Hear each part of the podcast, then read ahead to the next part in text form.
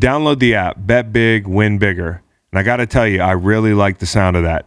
And with WynnBET, it's just that easy. WynnBET has what you need to win, including boosted same-game parlays for the upcoming NBA action after the football season. So if you're from Arizona, Colorado, Indiana, Louisiana, Michigan, New Jersey, New York, Tennessee, or right here in Virginia, sign up today to receive this special offer. New users can take advantage of WynnBET's Bet $10, Win $200 offer.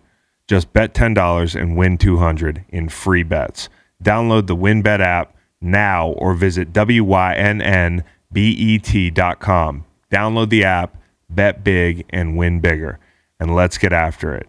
Terms and conditions apply. Must be 21 or older and present in a state where WynnBET is available. Gambling problem? In Arizona, call 1-800-NEXT-STEP. In Colorado, Indiana, New Jersey, and Virginia, call 1-800-GAMBLER. And in Michigan, 1-800-270-7117. Tennessee, y'all too. 1-800-889-9789.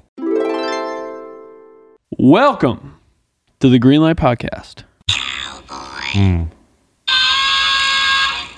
We've got a packed show for you today. Chris and May can react to Elon Musk buying Twitter and Ángel Hernández versus Kyle Schwarber. We also talk some more protesters in the NBA playoffs, Ben Simmons and KD. We then have Les Snead on. He's going to talk about the 2022 draft strategy for the LA Rams and his catchphrase, bleep them picks. Kyle then portals into Studio J to join Chris and New England Patriots offensive lineman Trent Brown. We talk about re-signing with New England, his advice to O linemen, and his very scary hospitalization. Stick around to the end for that one, and enjoy your day.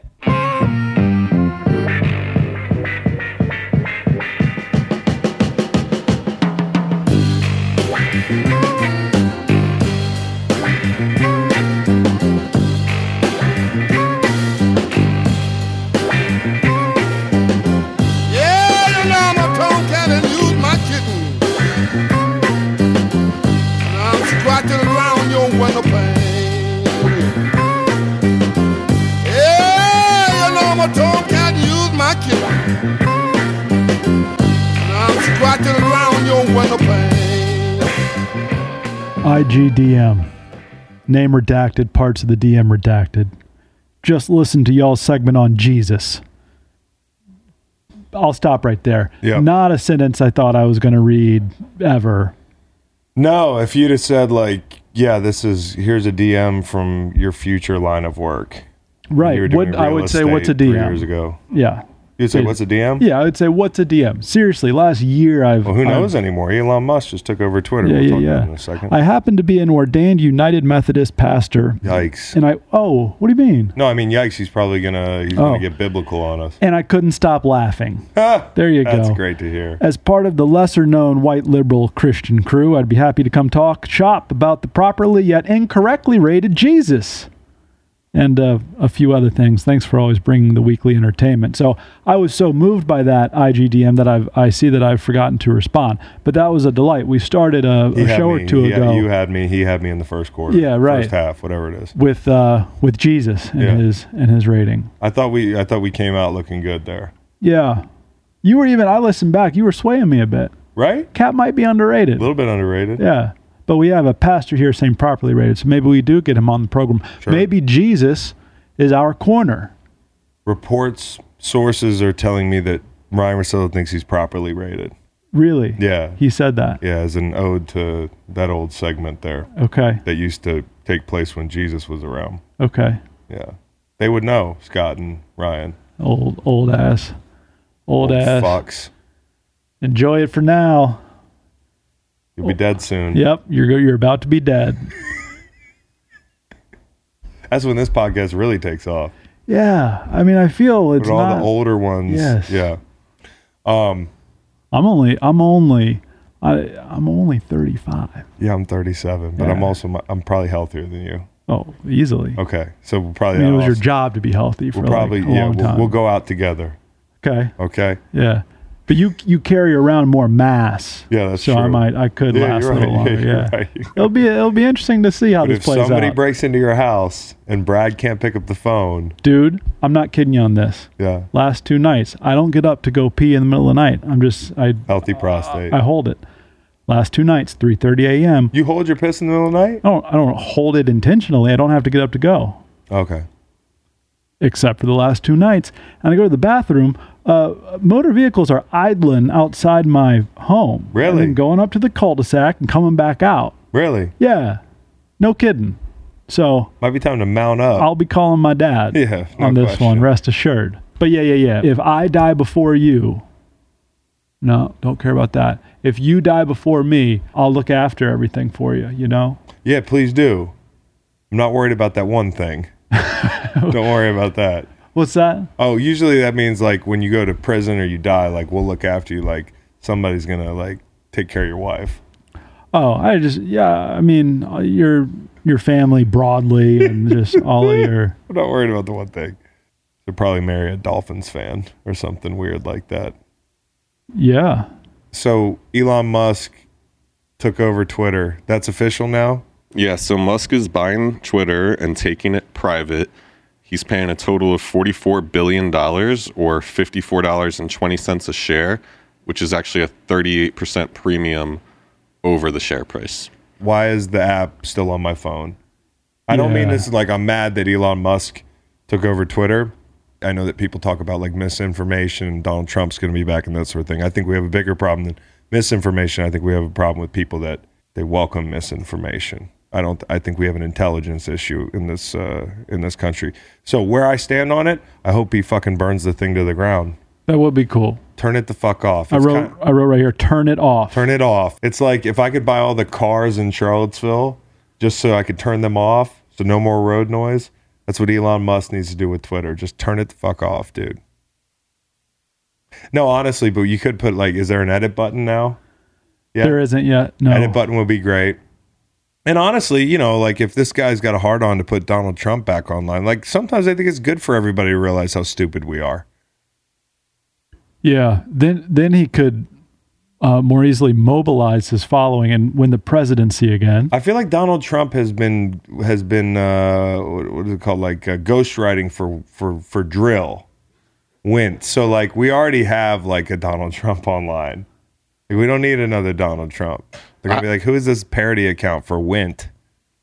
I wish that he would just make Twitter like a sports only landscape. I could care less about all of the stuff that's on there about politics. You don't care about voting rights? Apparently not. At least not what the opinions are of people on Twitter about it. I think we're overlooking something big here. With Elon Musk's Neuralink, it's going to link to your Twitter account and all your thoughts are just going to be automatically tweeted. Like that South Park episode. Oh, God. And all the dudes who were... and I'm drawing a straight line to the dudes that hate Bill Gates for trying to put a chip in you are just opening their legs for Elon Musk. Put it here, Elon. Put the chip right here. Control everything I do. That's not a problem. Can you imagine if Macon's stream of consciousness was tweeted? No. Can't delete that browsing history. I'll tell you what, man. Like, Twitter is it's a toxic place. There's probably a lot of work he can do with it to make it function more cleanly. I'm not exceedingly polarized on a political spectrum when it comes to like Elon Musk taking over Twitter because I don't care about Twitter. I know that Twitter like is a tremendous tool for people like who want to spread misinformation, but I think we have a bigger problem in this country and that's people falling for misinformation. Like, you know, so I'm not really moved by that argument. Blow it up. What would happen if we blew Twitter up and you woke up tomorrow? How would your life be better or worse? Doom scrolling's gone. Okay. Putting out socials on Twitter is also gone. Great. That sounds good.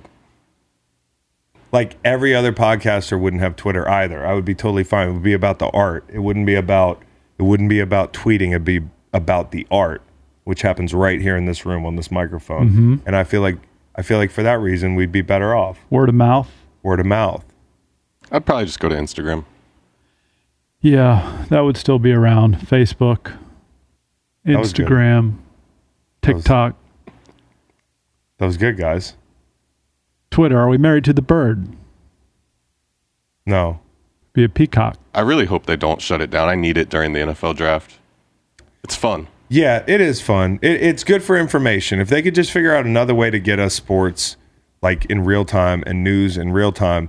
Like, you know what would be great? An app where, hey, you want to argue about something? We'll argue. Like, let's take this outside the app for a second and we can connect and we can say, hey, like, all right, debate begins.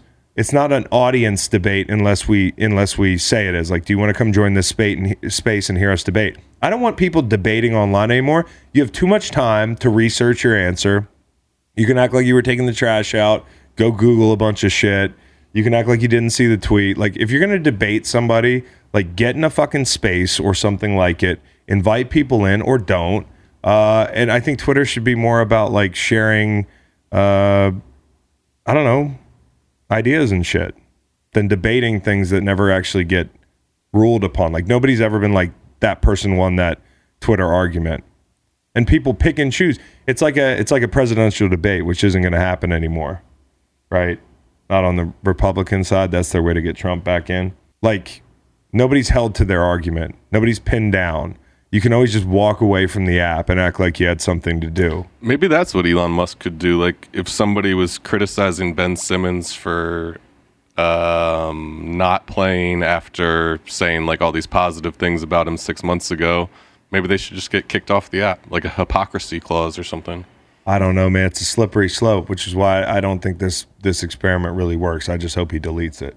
Now, would you ever consider deleting your profile? Sure, but like, part of the thing is, dude, if I delete my profile, then what happens to this podcast? We have some business obligations. Coors Light segment coming up. Coors Light draft segment coming up with Les Snead, things like that. So stick around for that, and then we've got Trent Brown on the back end, maybe the biggest guest of all time. We'll talk about that. We'll figure that out.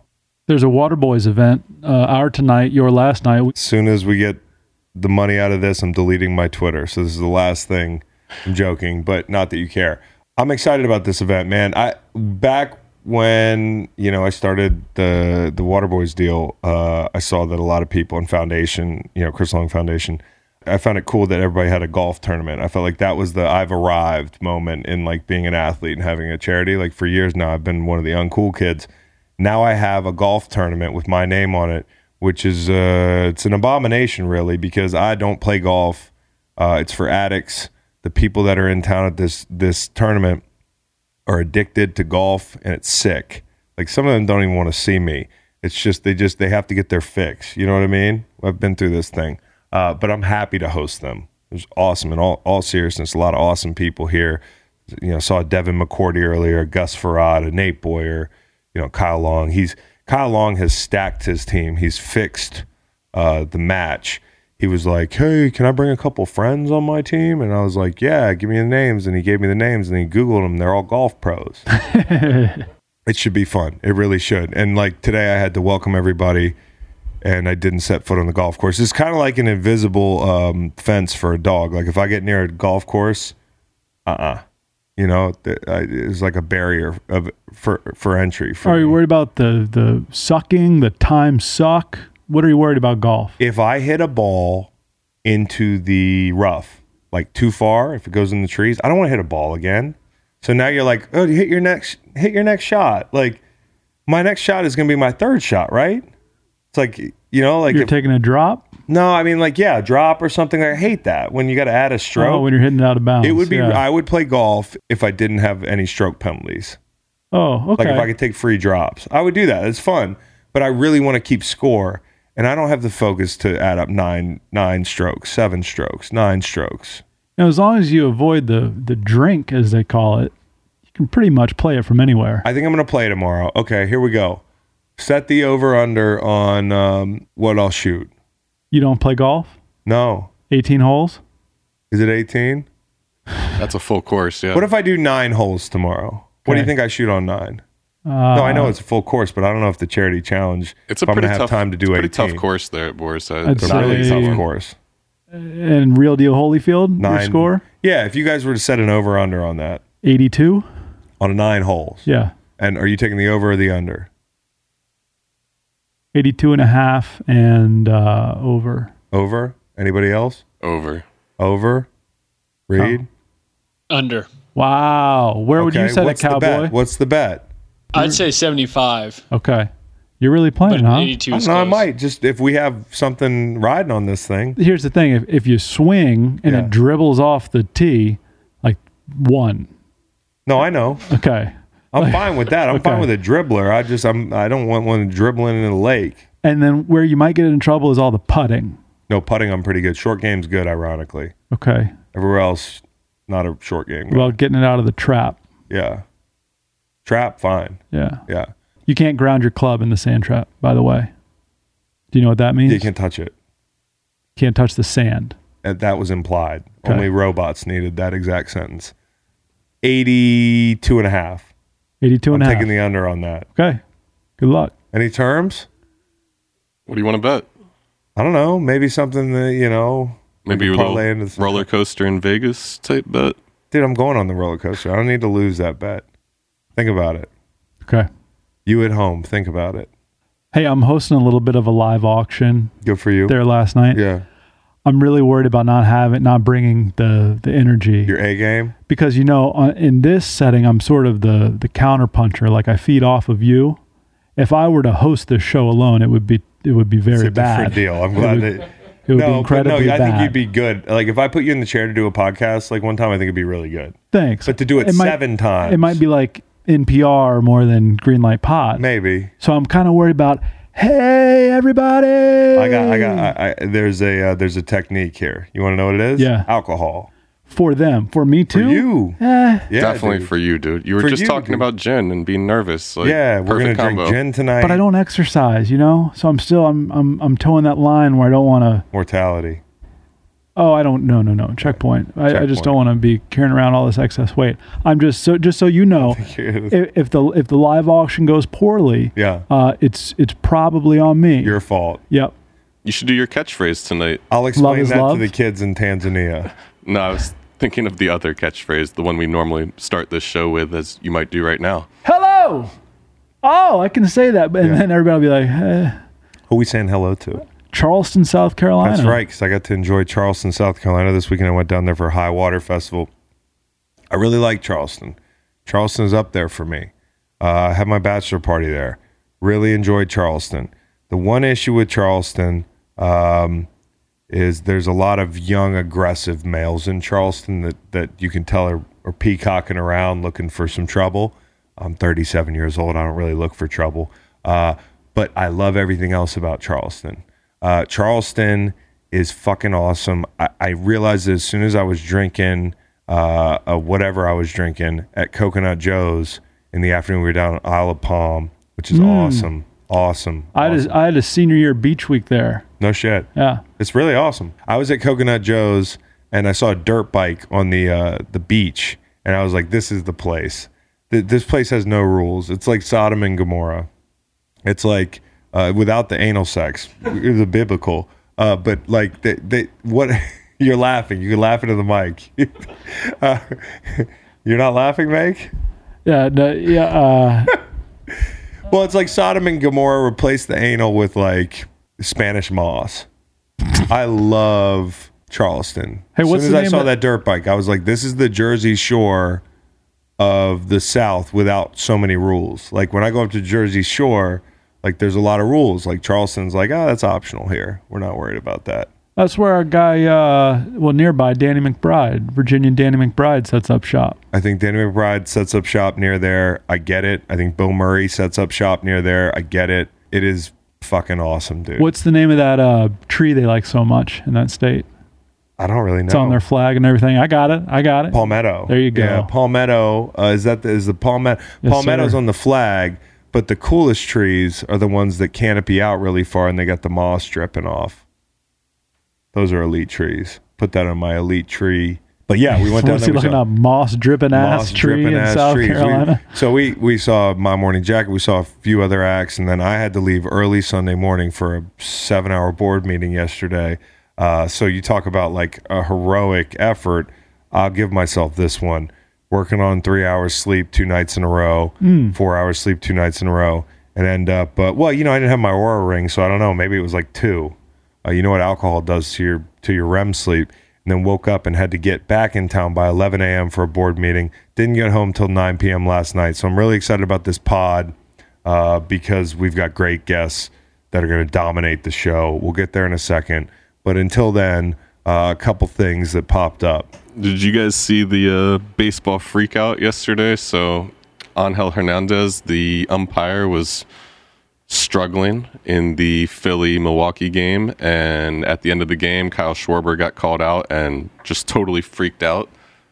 I appreciated his freakout because it was completely rational at the time. What would your baseball freakout be? Don't we call him Angel? Don't we call him Ángel Hernández? Yeah. I went with Ángel because I saw an accent mark, but I could be wrong. I don't really know. Sorry for being myself. We're like Devil Hernandez. Yeah, right. Speaking of the Bible theme we got going on here. Here's what I would do. I would not slowly, but what's it called? Methodically, I would begin to disrobe. I would take. Oh my God! Naked. Yes. That was one of my. Yes. Like, what are y'all gonna do? Here comes my jersey. There goes my helmet. It's now just my pants. A middle-aged white guy in a jock strap. Yeah, and I'm going to keep going. Go further, dude. Put pine tar all over your body. Start rolling in the infield. Correct. Y'all want to come tackle me? I'm doing Angels in the outfield covered in pine tar naked. Yep. Until somebody cuts the broadcast. They probably will have already cut the broadcast. But they won't want that to happen again. So what they're going to do is they're going to get Ángel or Ángel Hernández out of there. And they're going to get somebody who calls 95% accurate, strikes and balls. He's at 85%. That's unacceptable. That's a stain on our game. After your tantrum, Ángel Hernández is going to be saying, we got 2 balls, 1 strike. That's kind of like a male genitalia joke. Got it. That's good. Yeah. That's good. He actually missed a pitch yesterday that was called a strike that was outside the zone by 6.5 inches. Angels can fly, right? I mean, those balls are going fast. They are going fast, but that's their job. Have you ever done this? That's like the air traffic controller guy being like, "But those planes, there are a lot of them. There are just so many. They're coming and going and coming." Yeah, don't they have people flying them? It's not all my fault. But for serious, have you ever stood behind a catcher? I haven't. Yeah, in like coach pitch, and by the end of the game, I was like parents were getting on my ass. Like on the plate, off the plate. All right, okay, yeah. Left, right. Yeah. But top down, that seems like it would be difficult. Top down's tough. Like I'm standing behind you. There's more movement on baseballs than ever now. I feel like, and at a higher speed than ever. So it's like right. Where are we calling it when it crosses the plate? Invented. This is exactly why we need robot umpires. Mm. This is one place, okay? I'm ready to make this in the interest of the Phillies, and my stance on being anti-robot. I tried to talk to a guy about automation this week, super fucked up on mushrooms. I was talking about automation at the seawall. I was sitting on the seawall. I wasn't super fucked up, but I was sitting on the seawall in Charleston talking to a guy from Indiana named, God damn it, what was his name? I just want to shout this guy out. We were talking about automation for a while. I am a proponent of automation in Major League Baseball. I will come out as saying so. I think robot umpires would be great. I also think like what you take away there is the umpire's ability to like put some pizzazz and flair on his ball and strike call. Like that's all about me. That's a me thing, dude. I like to toss the apple up in there and then shoot it with an arrow. That would be your strike call? Yeah. Strike out. You can't do that three times. It's my punch out, no. But I think robot umpires, I'm on Team Robot here, and Elon Musk would be happy with that. He's got robot cars, other robot things, robot fans. Tennis, our best sport. Robot umps. Speaking of that, a third protester now. In Minneapolis, right? Yeah, 3-0. I mean, there was one in Memphis, but they're 3-0 with protesters. Wolves, yep. But our girl didn't get too far. She didn't get too far. Security was on her. And it kind of like, boy, it's funny because I think people would be a lot more mad at that tackle if they agreed with the protest. Like we'd be like, that was a little rough, neutralizing that chicken fan. Well, I think I assume she just wanted to jump like over Glenn Taylor's seat. That was the point of it, but you got to know they're Hawkeye. That security guard, I don't know what the tell was on that woman. I think it was probably 2 people creeping up near Glenn Taylor's seat. Yeah. Acting a fool, breaking the camera phone out. But why do they have those people in that seat anyways? Like, they should be escorted away immediately if those aren't your seats. Yeah. So I'm wondering what the tell was. That it was like a, there's like an all-pro safety. Talk to me about where you guys land on this protest, because I have no idea. All right, so I was talking with you guys a little bit about this earlier. So, like, I don't like the protests. I hate them. I think people going on the court at a basketball game is a dangerous precedent that we shouldn't encourage. But because of these protests, I actually went and researched what they're protesting. He's killing chickens, Matt. Yes, which I agree with. Like, if chickens are diseased, they need to be killed in order to not, like, infest other chickens or like infect other chickens, excuse me. Like a pandemic. But what these people are protesting is the method in which... Don't let Matt be Dr. Fauci. These people are protesting the method in which those chickens were slaughtered, which is basically they turned off all the air conditioning and heated them to death. Okay, that's fucked. That sounds fucked up. That's fucked. I'm now team protester. How should we be killing them? Humanely? I don't know exactly the route. Like, I think something quick, painless. Yeah, I'm down with that. We just don't know what that is. I think those chickens should be asked to isolate along the CDC guidelines. They should isolate. And hopefully they get better. And quarantine, and hopefully it resolves itself. But in the event that it doesn't, maybe they die. Ivermectin. Yeah. Hydrochloric. Take one from the take one from the horse barn next door. Snag a few ivermectins. Give these chickens some ivermectin. Chickens kind of spook me out, you know? I wouldn't want to hold a chicken. Yeah. No thanks. Same garage. But I also don't want them killed in that way.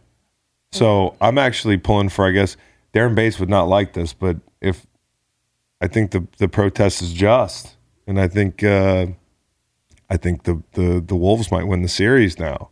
Oh, you know, throw a bunch of wolves in there, kill all the diseased chickens.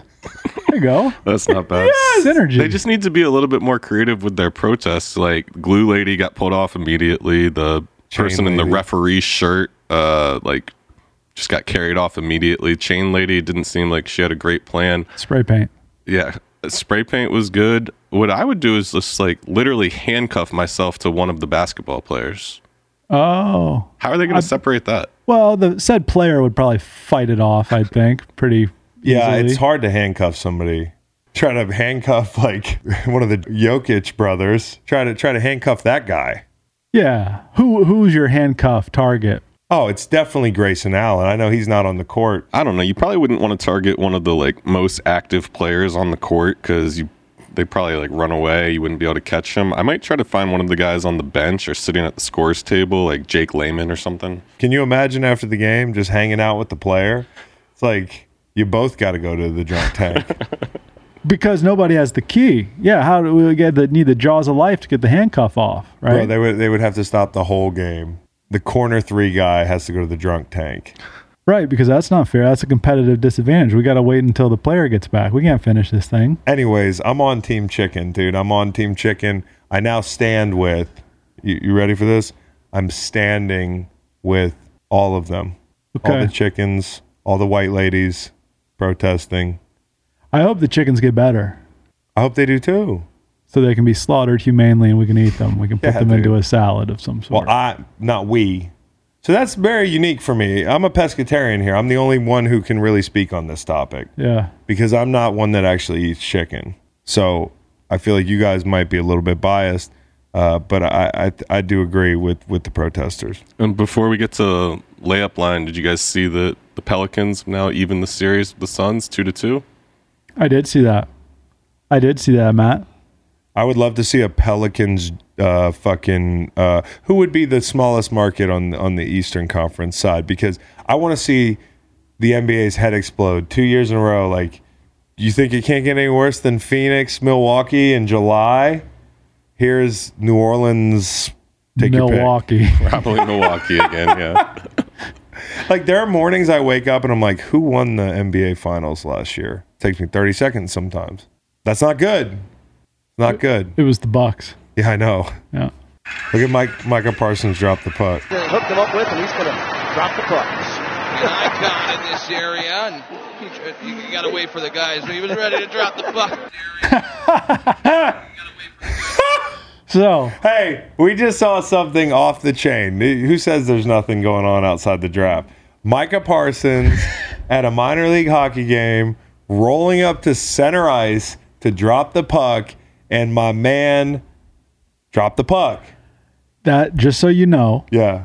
Everybody go find the clip. That's going to be my energy at the live auction. Okay, good. I'm here. Here you go. There's an auction tonight. But honestly. Could I drop a puck? You could drop a puck. Can I bring a puck? You can bring a puck. And that could be my one laugh. You would laugh.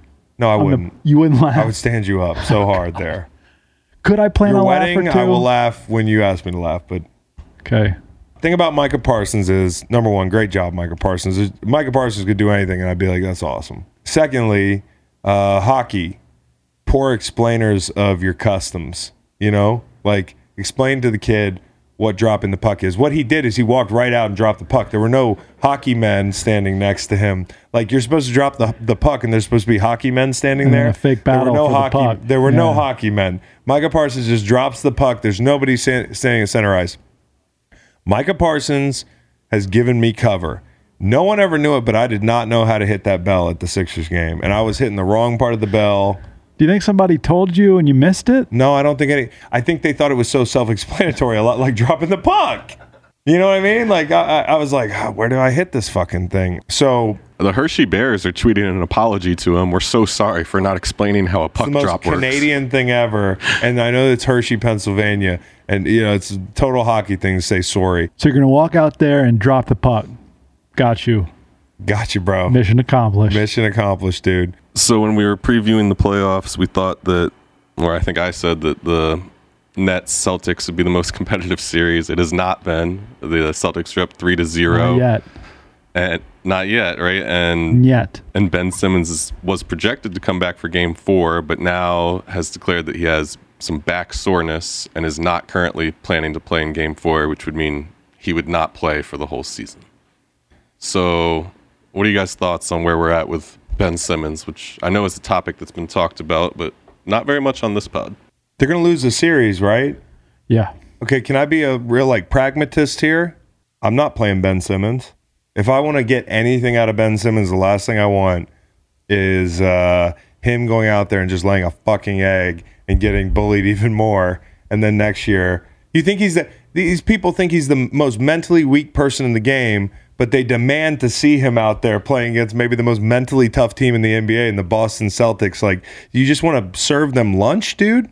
Like, even a casual fan who's not a Nets fan, I don't even know who Nets fans are. Who are they? Got a buddy named Mike.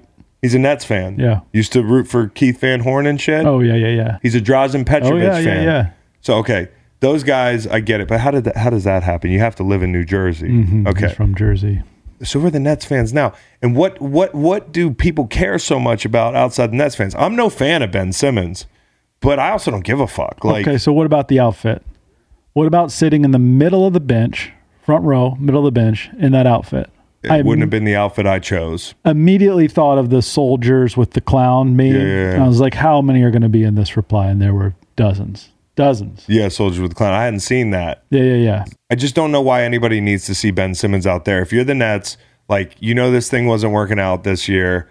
Well, you don't know that, but you know you're not at full strength, right? Like, you got Kyrie late in the season getting to play. You have James Harden down in Philly.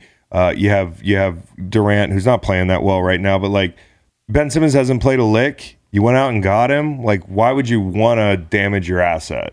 You know, why would you want to look like an idiot even more than you already do? All he's going to do out there is piss down his leg. He's going to go out there and piss down his leg or look bad. I mean, and if he's not healthy, then there's no point in playing him. You're going to lose the series. I think he's plenty healthy, but I agree with everything else. I mean, if you're down 2-1, do you play him? If they figure, hey, we're up 2-1, do you throw him out there? If you're going to win the series, that's what you're going to win the series, though. But now you're not. Also, there's a bunch of guys playing that are not healthy right now. Joel Embiid's got a torn ligament in his hand, playing through it. If you watch Chris Paul last night, I think he broke his left hand in the game and played the second half. He didn't dribble, didn't touch the ball with his left hand. So that's some injury news to keep up on. But generally speaking, if you like basketball, you want guys that want to be on the floor, and he just doesn't seem like he wants to be on the floor. I have tried to take Toradol as a cure-all for many years. But the problem is it doesn't cure the hurt inside. And so, like, yeah, but, you know, Joel Embiid, he's got a finger. Let's take some anti-inflammatories. Like, Ben Simmons, if he's mentally weak, like, there's no drug for that. Like, you know, and so there's plenty of mentally weak players that have played professional sports for eons. And we've just fixated on this one guy because of the Philly market and just how promising he was. And, like, he's great defensively, right? And people have the jump shot, like, it's the perfect storm. Like, his shot, the mental weakness. I just don't care as much as everybody else. I don't know. I'm like, get Ben Simmons off my TV. Yeah, it makes sense. It's just like, if he put it together mentally, he could be one of the 5 best players in the league. And that's the tantalizing thing. But he's not the first person. Most people who you say that about don't even get there.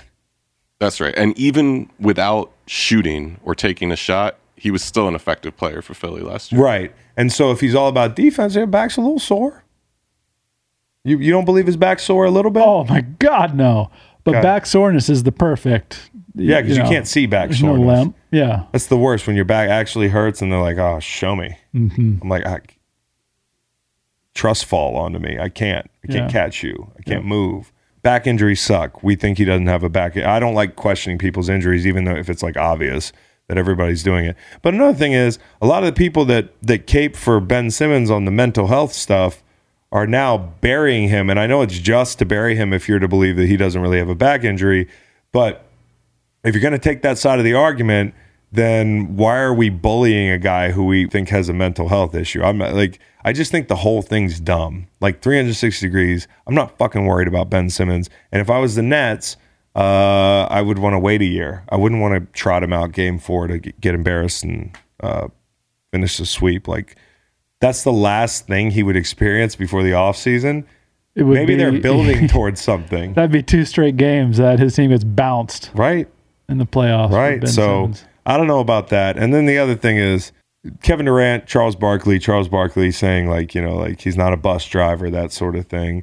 I don't know where you are on this, but I think he's a bus driver. I do too. I thought he was the best player on the Warriors. That doesn't mean they wouldn't have won without him, but he was the best player on the Warriors during that playoff run. And he was the bus driver. And is he the reason they lost in OKC? Like, his bus, think about the people on the bus. Me and Matt were talking about this. You've got Kyrie, who doesn't ride the bus every day, like, gets to pick and choose when he's on the bus. So, maybe the other best player is not on the bus some days. Then you've got Ben Simmons in the back complaining about the bumps in the road, fucking, like, you know, like, doing TikTok and all types of other shit. You've got Steve Nash, who's GPS. I don't think he has a GPS, right? Like, I know it seems like this was supposed to just happen on paper, but to me, as a casual NBA fan, I think because Kevin Durant had 3 bad games here, like, we're going to tear him down and be prisoners of the moment and say he's not a bus driver. That guy's a fucking bus driver. What's missing from his game? Is he afraid of the big moment? Is he not mentally tough? Is he not incredibly skilled? Is he not one of the best scorers in the history of the game? Also, you want to talk about bus drivers? LeBron's a bus driver, great one. His team missed the playoffs. Like, you have a team that's flawed, a roster that structurally doesn't make sense. That's the same thing that Durant had. Yeah. Like, his roster didn't make sense. It was flawed. Now, of course... Well, the problem with LeBron is he invited everybody on the bus. He always invites everybody on the bus. So did KD. KD invited Irving. He invited Nash. Did he invite Ben Simmons to the bus ride? He kicked Harden off the bus. Dropping you off at the Delilah's. This is your stop. Shh. Joke's on you. I've already been at Delilah's for weeks. And the KD criticism has gone way too far. He's one of the 10 best players. I don't think Chuck was killing him. I don't think Chuck was killing him. I think Chuck does a really good job at being honest and not killing guys. But I think he's one of the best in the business about that. I think Chuck does a really good job of being direct and actually, like, shooting, like, his opinion out there when most guys are... NBA's good this way. Those guys are kind of good about that. And if you look at Chuck's stats in the playoffs, he really did pop off in the playoffs, consistently getting like 25 and 17. Yeah, so Chuck doesn't have a ring, and I've always argued on behalf of Chuck. Like, not that he needs me to argue on behalf of him, but, like, Chuck was a bus driver. He just didn't have the right bus. Hey, we was up against Michael Jordan's bus. Michael Jordan's bus was awesome, dude. It was just him calling people bitches. Scotty Burrell was getting beat up by 3 dudes in the back of the bus. Dennis Rodman had a bunch of strippers and who knows what else on the bus. He's like, hey, bus driver, what do you think of my gender-neutral outfit? He's like, well, talk to me in 2022. There's two different conversations in basketball. To me, it's like they're the quarterbacks of basketball who, you know, they're going to be evaluated on some level by rings. You know, like Chuck is kind of like a Dan Marino for me. You know, like that, I'm not holding that against him that he doesn't have a ring. He's still one of the all-time greats. And then there's guys that, like a Steve Kerr, can be proud of the rings he won. He had a lot to do with, I mean, he had some big shots down the stretch in those series. So, like, I don't know if they win some of those rings without Steve Kerr. And yeah. That has a whole, that's kind of what we're talking about, is that who's on the bus. That does matter. It matters for quarterbacks. It matters for these guys, too. And my interpretation of Chuck's comments is that he believes KD was not driving the bus for their titles in San Francisco. Man, on my buses, I believe that they were drivers. All driving the bus. Yeah. I think they were all driving the bus. Taking turns. Well, who was guarding LeBron? Who was going head up with LeBron? It was KD. Yeah. But Steph's team. I don't care. And I'm a huge Steph Curry fan. Steph Curry doesn't even get enough credit. But that just goes to show you how great Kevin Durant is. He was the best player on that team. No, I'm with you. So Steph Curry currently coming off the bench last four games actually. Seems to do it with no problem, so I do like that about him. Legend. He's a legend. Yep. You guys want to do layup line before we get to... Yeah, let's do layup line. Let's do a shuffle before we get into Les Snead. Maybe I'm amazed, Paul McCartney. Great. It's a live version. Maybe I'm afraid of the way I love you. Should I stay or should I go? Over When It's Over. Eric Church, good breakup song. Now it's over when it's over, ain't it, baby, ain't it?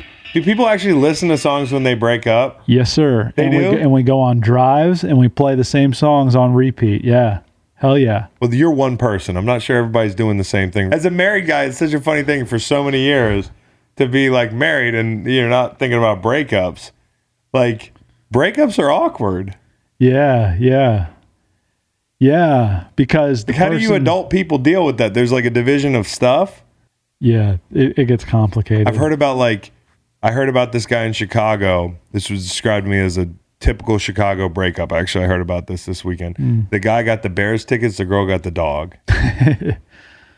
Would they put that on a sheet of paper and sign it and put it on the fridge? Prenuptial.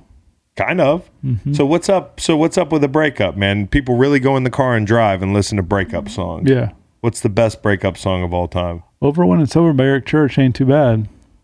I mean, it depends on if you're like happy about the breakup. Yeah, I can't imagine being sad about the breakup. You really? Yeah, no.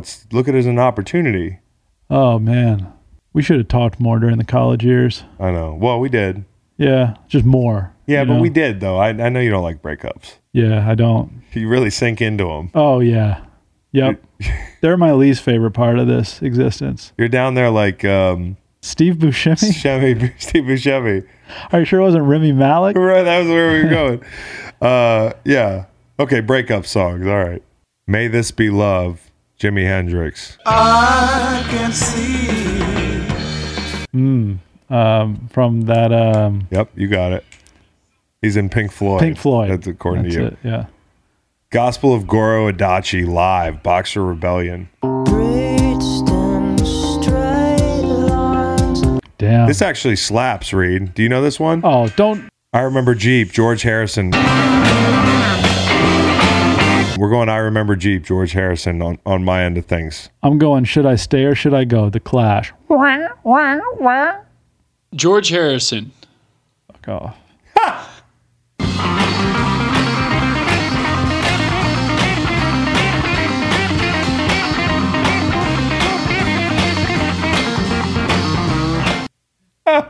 George Harrison every fucking time, dude. George Harrison is a one seed. Yeah, we're going to Les Snead now. Yeah, fired up. General manager on draft week. Yeah, that's kind of busy man. Pull we have. I mean, he's doing stuff all day long, preparing. Got a lot of picks to make. Several picks. Very kindly presented by Coors Light. Made to chill, and Les Snead was made to chill for like many hours. These days, it seems like life forces us to be on all the time. So every now and again, it's important to stop and reset. That's when you reach for a Coors Light. It's mountain cold refreshment, made to chill. You know, it's a hectic time of year. Between weddings, graduations, spring sports, and more, we're busier than ever right now. And it's my favorite season, if I'm being honest. It's a great season to take a second for ourselves in the midst of all this craziness. So this year, take a second to enjoy an ice-cold Coors Light, because you deserve a beer that's made to chill, much like me. The mountains on the bottles, cans, like they turn blue when your beer's cold. Come on. This is a chillin' beer. You always know when it's time to chill. When you need to hit a reset, just open a Coors Light. I can hear it right now. It's mountain cold refreshment. Get Coors Light delivered straight to your door with Drizzly or Instacart by going to CoorsLight.com/greenlight. Celebrate responsibly. Coors Brewing Company, Golden, Colorado.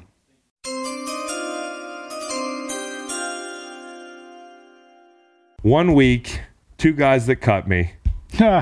This is awesome. I get it. This is awesome. I'm just gonna. I have Les and Jeff on. I just cuss them out. Yeah, but they said, "Hey, here are two Super Bowl rings. Yeah, here you go. Enjoy yourself." And now Les has got his ring, and I'm super happy because I honestly believe this. I always say this on the show: is like Les is not only one of the great GMs in the game, he's a great person. The whole family's awesome. So it's great to have Les Snead on, especially the week of the draft. But it's not like he's really doing much. Well, let's ask him. Les, how you doing, man? We're preparing for the 104th pick. Yes, right? You are. What does that entail? That entails, like, let's call it rating a lot of players that aren't going to be there at 104 and then going fishing afterwards. True or false, You're looking to move up into the high 90s. I've heard that many places. You know what? That seems reasonable. Okay. I mean, if you're going from 104 to the high 90s, that'd be reasonable. Yeah. But maybe we could drop back into the, let's call it 110s. Yeah. That's even a number. Okay. I want to do an exercise with you. It's a fill in the blank thing. Okay.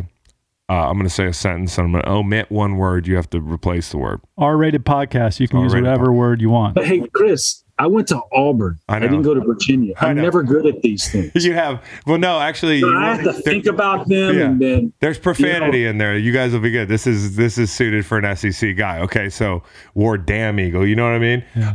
All right, so we've got blank, them picks.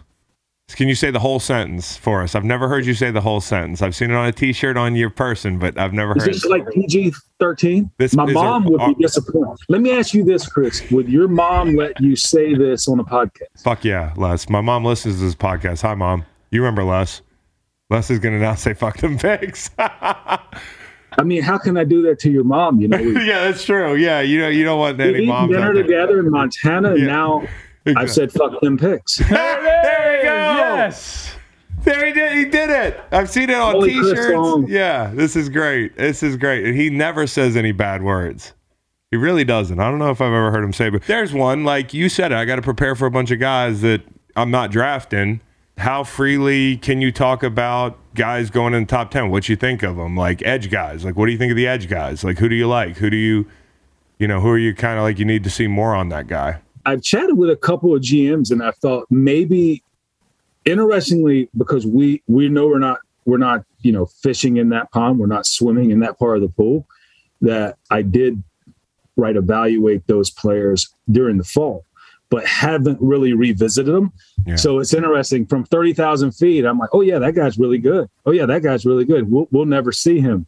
But obviously when you're picking right in that part of the pond, in that part of the pool, you go from not necessarily seeing what they do best, but maybe their kryptonite, what they don't do as well. So you get a little nitpicky when you're picking up there. So it would be interesting, like which would really be the best way to prepare, right, for those type picks. But I do know with a lot of the players, really on our draft board, it'll be they're basically in this pool of players like, hey, they're gone.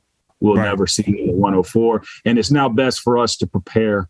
Right, because we do have 8 picks, and the first one being 104, and the next 7 will be on Saturday when no one's covering, watching the draft, or that's when the college football coaches are up on stage talking about the draft. If Kayvon Thibodeaux felt a 104, you taking him? Yeah, you have to take. Okay. Chris, I have said this in the draft room, not necessarily with Kayvon, but let's use him as an example. If Kayvon Thibodeaux falls to 104, it's a no-brainer, right? The Rams should take him. No question. Now, I have said, as we're turning in his name, should we be concerned as to what he might have done over the past 24 hours to fall to 104? I think something might have happened. This is the interesting thing about this year for y'all. 3, a 4, a 5, and 3 6s. So I don't know if you guys made a deal with the devil. What's up with the 6 and the 6 and the 6? Ooh, you're the first to get the 6, 6, 6. Have you thought about that? Like, did y'all make a deal with it? You sold all your picks to the devil, and this is you paying up now. He gave us a Super Bowl trophy. There you go. Exactly, dude. Yeah, exactly. Howie Roseman did something with the devil too. He hired Chris Long. Who everybody knows is a glue guy. You know, you sign me to your team, I tell you how to win a championship. Obviously, but you have 3. You say it like that's a negative. Like being a glue guy is a negative. It is kind of a fucking glue. Let's open this up. Are you willing to call somebody in your locker room currently a glue guy? Oh, there we have a few glue guys. Would you like to ID them? ID them, please. Well, I will ID probably our unsung poster child glue guy would be our tight end Tyler Higbee. Oh, Higbee, he's a glue guy. When you're an old glue guy, though, there's like an implication that the guy can't run anymore, which is true. But he also does other things. You know what I mean? So do you have any old glue guys?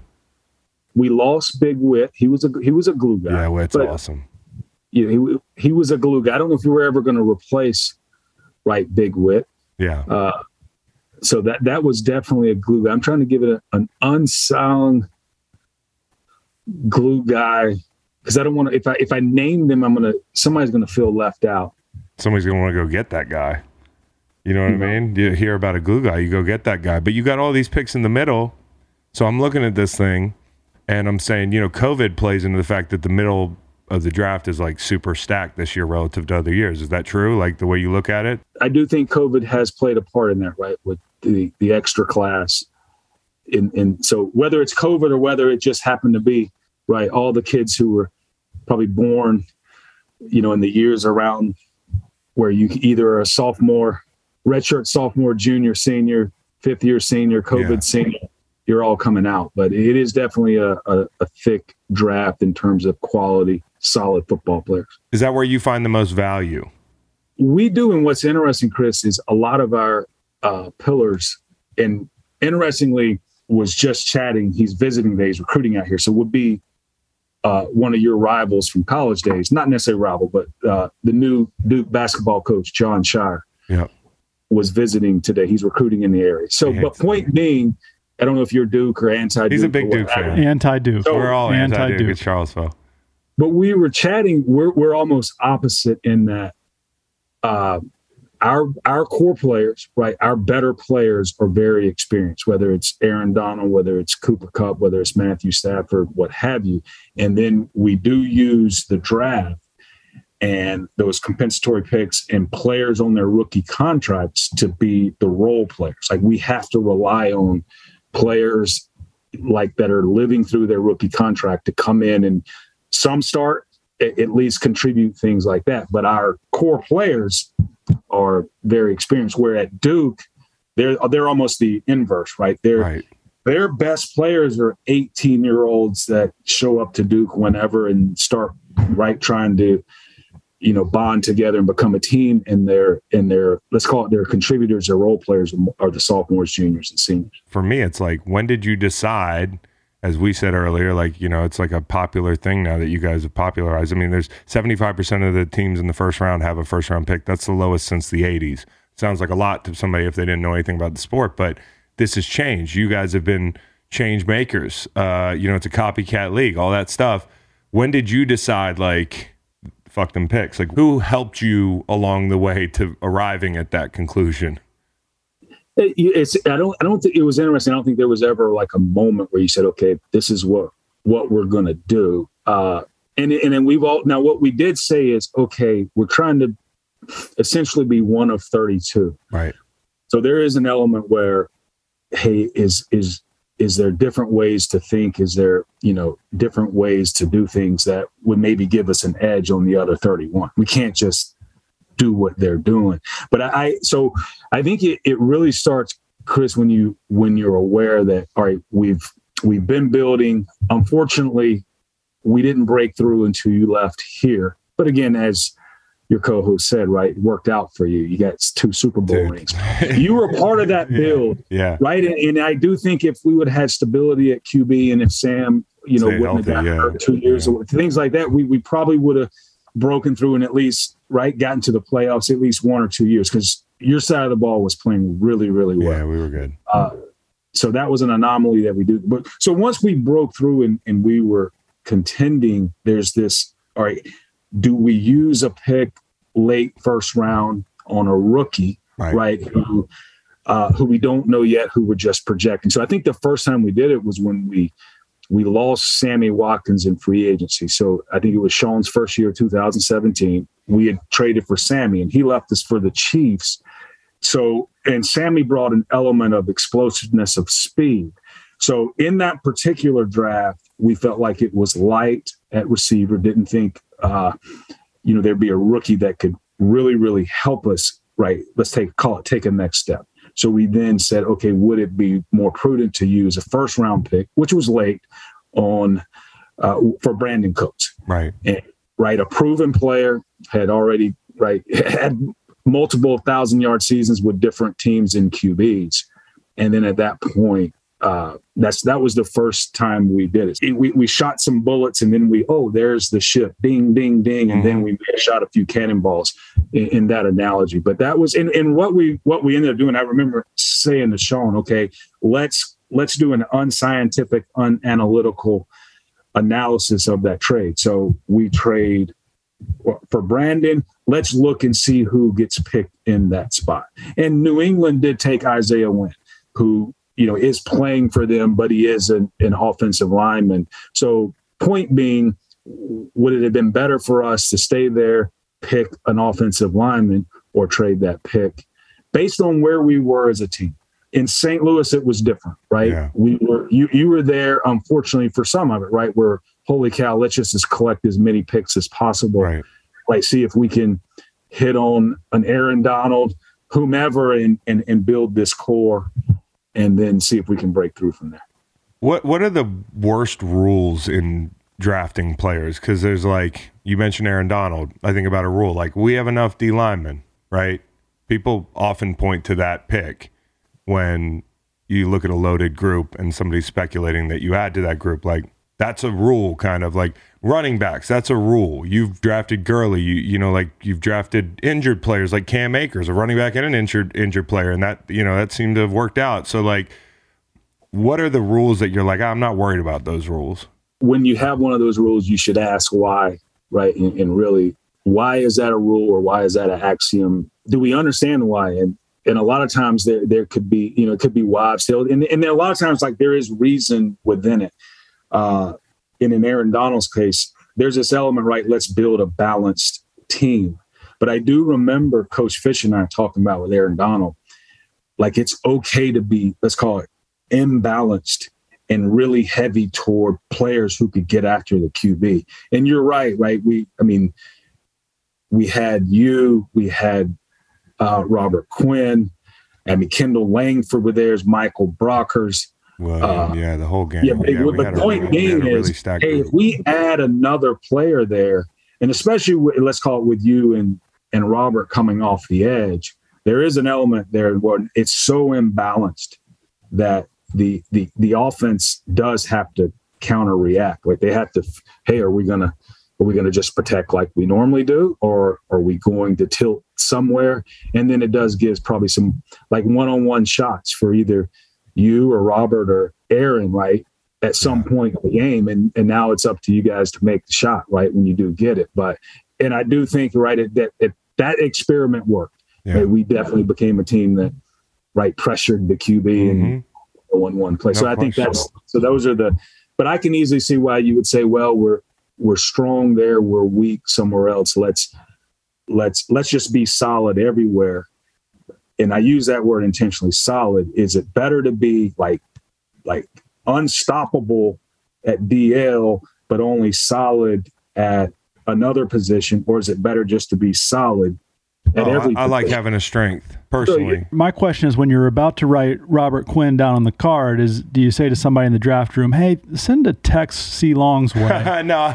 Throw him a call just to say everything's fine. That's a good one, though, because, you know, like, yeah. Because maybe Chris is watching the draft with some friends, and it gets really awkward there for a few minutes when Robert Quinn is drafted by the Rams. It got awkward when I saw him turn the hoop on the highlight. I was like, damn, okay. I was like, oh, he's running sideways.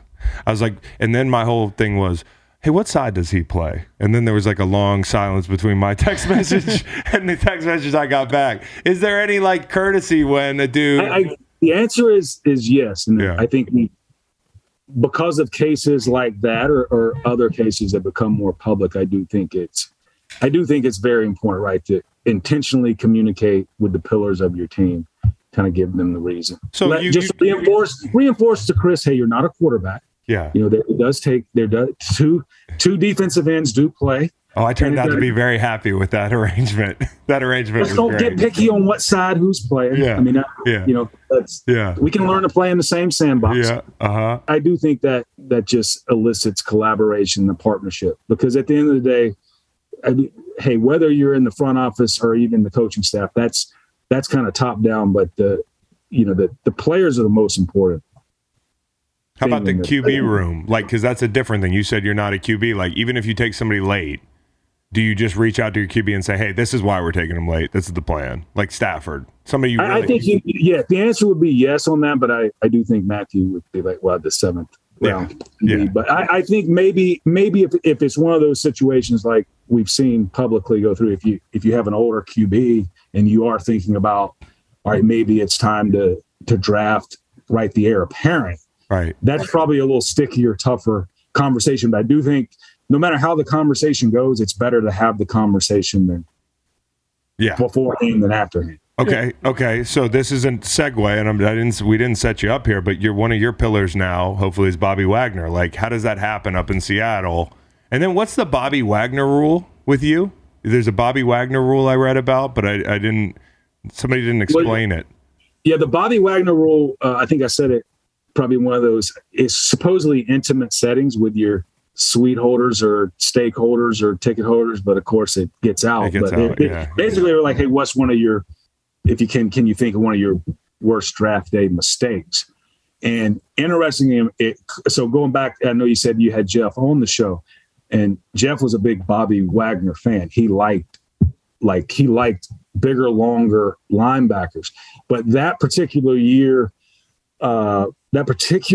Bobby didn't go to the combine, and it wasn't because he wasn't uninvited. He had pneumonia and he couldn't go. Right. So analytically, players who don't go to the combine, things like that, and group of five, they will go later in the draft. So at that point in time, I think we ended up picking Janoris Jenkins instead of Bobby Wagner, but mentioning, hey, we can probably get Bobby Wagner with our next pick. But he goes right in front of us, like a couple picks in front of us. And that's when we picked Isaiah Peay. So the Bobby Wagner rule then goes sometimes, you know what? If you really like a player, just pick the player. Don't try to figure out where the player's going in the draft. Right. And what happens when you're in that draft room and somebody takes your Bobby Wagner? Like, what happens in that war room? Like, we don't see it on TV a lot. Usually they don't show the team that was about to pick him, because how would they know? But, like, take me inside the war room. It can be very emotional, similar to a game day, right? Where, right, if all of a sudden you have a turnover, there's a sudden change, and there's an element of, there's an emotional down that you do have to recover and get over, because if you were planning to take a player. Now, what ends up happening, hopefully you've gone through all the scenarios just as you would in a sudden change. You've practiced this, you've planned for this. There is a draft board, right, to be able to react to sudden change in a draft room. But there is, if there's one player that you're really excited about and you get to be within 1 to 2 picks away, and he does go 1 or 2 picks in front of you, there is and especially if someone trades up in front of you, like, then you're like, okay, who in our building has told that team we really like? Because, NFL buildings are very large, and people talk and chat. And you're like, wait a minute, that team just came all the way up right in front of us to pick this player. That couldn't have been coincidence. How do you control the noise? Like, because that's a big thing. There's a lot of people in football buildings. It's not like being in an NBA draft room. And then like there's a lot of media interest in the draft, and you guys do a good job of keeping it tight. But what's the gamesmanship like starting like between, I don't know, teams, and you know, you've got probably scouts that are friends with scouts on other teams. Like, what's your elevator pitch to keeping it fucking quiet for people in the building? I think that the elevator pitch, right, is from a military standpoint, right, try to gather as much information without giving as possible. But again, there's definitely relationships that people have, right, that you do not want to. I mean, that's part of life. That's football. That's, heck, when you retire, those are the relationships are the things you miss the most. So you got to be realistic that there's going to be relationships. There's going to be people that chat. But I think internally what we like to say is we're very collaborative. We're not as secretive here. So at the end of the day, we're trying to win. So there's a lot of people invited to the inner circle. We trust that you'll keep it within, and it's only going to work out for all of us, right? So we try to do it that way. But is it awkward talking to your friends that are GMs in the months leading up to the draft? Yeah, because it's interesting. It's during this month, us GMs that pretty much grew up in the business in some way, rising up from starting right in the mailroom to getting to here. But during this month, it's kind of taboo to. You know, it's interesting. It's stiff called, like someone that I might have grown up with, and now we're talking on the phone. And it's like, man, we sound like adults. Like, we've never talked like this before, mm-hmm. right? You're being very guarded and things like that. So how about the smoke screens? Like you guys. That's why he's on this show. No, I know he's gonna. What are you smoke screening, Les? Well, really, I was trying not to tip that we were gonna draft Kayvon Thibodeaux. Yeah, there you go. That seems good. We let that one. Yeah, we did that in the first 5 minutes. Okay. Kayvon Thibodeaux. But maybe that is a smoke screen. It could be a smoke screen. It's going to be a headline. Rams will select Thibodeaux if he falls to 104. We're going to make it a headline. I've been really interested in this. Like the interview process stuff that pops up. People ask me what they think about this kid and like, would he work out from what I've seen? Like I haven't been in the room with him. So how would I know? Y'all have been in the room with players. You do it every year. How do you approach the interview process? And like, what are the things that you're like, red flag? Nah. Here's what I would say. I think for us, we always, what will probably not work as a Ram, if you're a player who doesn't love the game, yeah, if you're a player and that love doesn't somehow affect your prep, you got to prepare, you got to be able to process the game, you got to be able to see it naturally from a geometric standpoint.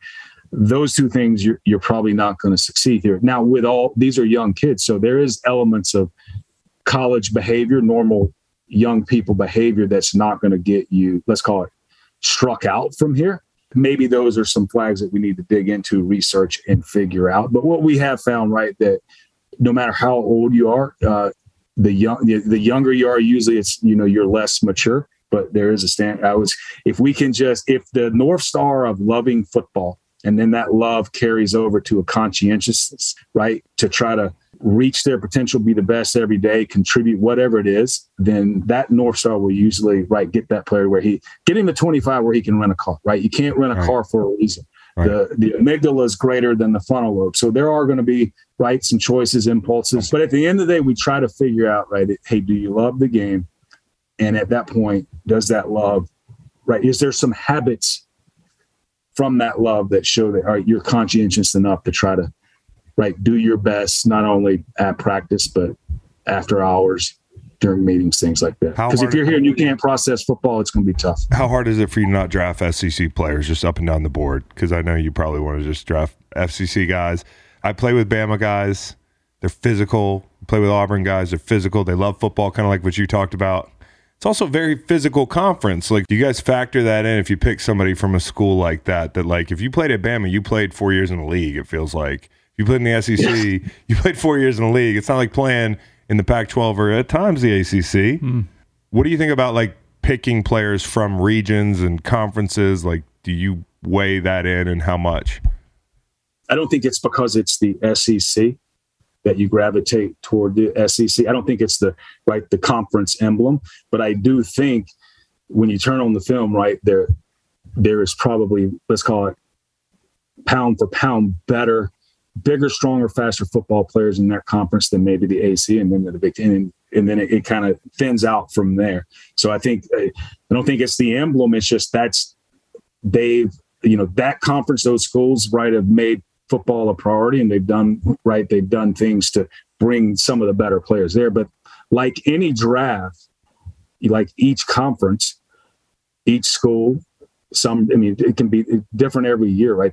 There's SEC caliber, or let's call it NFL caliber players, right, playing in the Pac-12. It's just probably less of them. And with that being said, so maybe you get to see, in a Kayvon Thibodeaux instance, maybe you get to see a player at his position in the SEC go up against, you know, let's call it NFL caliber players more often. But in Kayvon's case, right, there are offensive linemen from the Pac-12 that have made it to the NFL. So, I mean, so you can get Kayvon against those guys. So I do think there's more NFL. I think the data would say that if we just looked at the numbers. But like everything we do, whether you're at the FCS level, group of five, it's on us to figure that out. Two-parter, give you some time to think about this one. Is there another one that got away, a la Bobby Wagner? You were dialed in on him and he got snaked away from you. Sean Payton a couple weeks ago said he was locked in on Tom Brady. Well, convenient. So was I. And is there one like that who you'll never forget? And let's say the year's 2008. There's an edge guy out of Virginia, but the word is he can't stay out of the bar. Are you sending guys to Charlottesville, Virginia, to post up at the bar to see if this guy's rolling in every night at 10:00? Jeffrey Fitzgerald wasn't a total drunk, dude. I feel like I would go to Charlottesville and hang out at the bar for no reason. Yeah. I wouldn't send anyone there. Why not me? I'll go. That's a fun college town. But I would say in that case, right, you got to be pretty naive, right, if you don't think college kids, college football players, basketball players, fraternity brothers, what have you, aren't, right, partaking in some version of a college party. So I don't think that's getting you off the way. And there is probably an element, which is interesting, that if you're actually not partaking in those parties for some reason, that there is a possibility that you could struggle in an NFL locker room, right? But how about yours? Like where you play, you're one of a couple cities where you play probably affects a little bit how you're driving, you know, because the guy has to be ready for that. Like, that's a different challenge than being drafted in St. Louis. You know, Vegas is a different challenge than being drafted in Detroit. So, you know, like, yeah, how do you take that into account? Because if somebody's never seen a bar before, well, buddy, we have all types of things here in L.A. They don't even call them bars here. Nightclubs and shit. That's an interesting calculus formula on when, right? And we will, I think we have a box where, hey, how does this player, right, manage, let's call it, regular college life, party life, things like that. And the formula is a lot of people, right, can manage that and still, right, function and thrive at high levels. But if ever it tilts to where that lifestyle is probably hindering someone from thriving, that's where you got to make a gut call. But I think Chris would say, though, I do think if football, I'm sure all sports, right, but NFL in particular, there's so many players in there, and it's so many, right, ideologies, sociologies, right. Miniologies, and it's such a diverse place. But I do think people who are, right, different, eccentric, stand out. They better be confident in their reason to stand out, or it's a tough place to, right, collaborate and partner. Personality is a big part of it. It's so interesting because your team has a personality, and everybody you add, although there's 53 people, you can have a guy poison the team. You could have one guy just totally galvanize the team, and it's hard to project because, you know, the pressure is going to be different, and the place you're going to be playing is going to be different. You've drafted a kicker, our boy. Greg the Leg. Did you draft Greg the Leg? It was you, right? Yes, he was. Really, we got to give Coach Fossil some credit, right? Man, dude. I'm a general manager. What do I know about kickers? But you're giving him the green light to do it. Yes, it was interesting. I remember that year Blair Walsh was coming out of Georgia, the SEC school. So, like you said, the SEC bias is in my amygdala or frontal lobe somewhere. But there was bias there. But I do remember asking Coach Fossil I think he went and did a private on both of those players, probably 3 times. And he kept coming back and saying Greg the Leg, right? Like he won the workouts. Now, I don't know if I ever asked him for film or anything like that, but I trusted John. But we really, really focused on those two kickers and Greg, every time he would go put him through the test, he nailed it. So what is the calculus? You use the word calculus formula. What's the calculus formula on like the math of drafting a kicker and the value of a kicker? Like if I had just the best kicker that ever kicked a football, where's that guy getting drafted if you needed a kicker? Like, and you know he's going to be like, where would you draft Adam Vinatieri? Well, I do think, depending on how many picks you have, I do think, and we've seen it, if you knew someone was going to be Adam Vinatieri, I do think you could easily use a third-round pick on that kicker. Like that, and that may be even because again, if you know, that's the hard part is because you don't know who's going to become Adam Vinatieri. But on this podcast, we make up rules. We know this guy's Adam Vinatieri, and you're saying maybe. Well, I mean, at that point in time, you could easily say second or third. I don't know if you'd use it, but if you knew that, especially if you had a lot of picks, like if you were a team that had 4 or 5 picks in the top 100, yeah, then heck yeah, let's roll. The math works. Well, and if your team's good. And if your team's good, you have the luxury to draft a kicker, no question. But Jeezy, Greg Zuerlein, Greg the Leg, he's got multiple nicknames. The guy was he was aces for us for a long time. Seabass so. Jeezy, Janikowski went round one, you might remember. I do remember that. Back in the day. Al Davis, like big athletic guys. So what's interesting, Chris, is that year too, Johnny Hecker was a college free agent. Yeah. But we were always trying to get Greg as a college free. There was this element of competitiveness, like, all right, I can get these two starting kickers as college free agents. But I remember that year there was this run on kickers, and it was like, hey, Bones, we got to draft this guy. We're not rolling the dice here. You know what I mean? So then we get to the 7th round, and we could have drafted Johnny Hecker.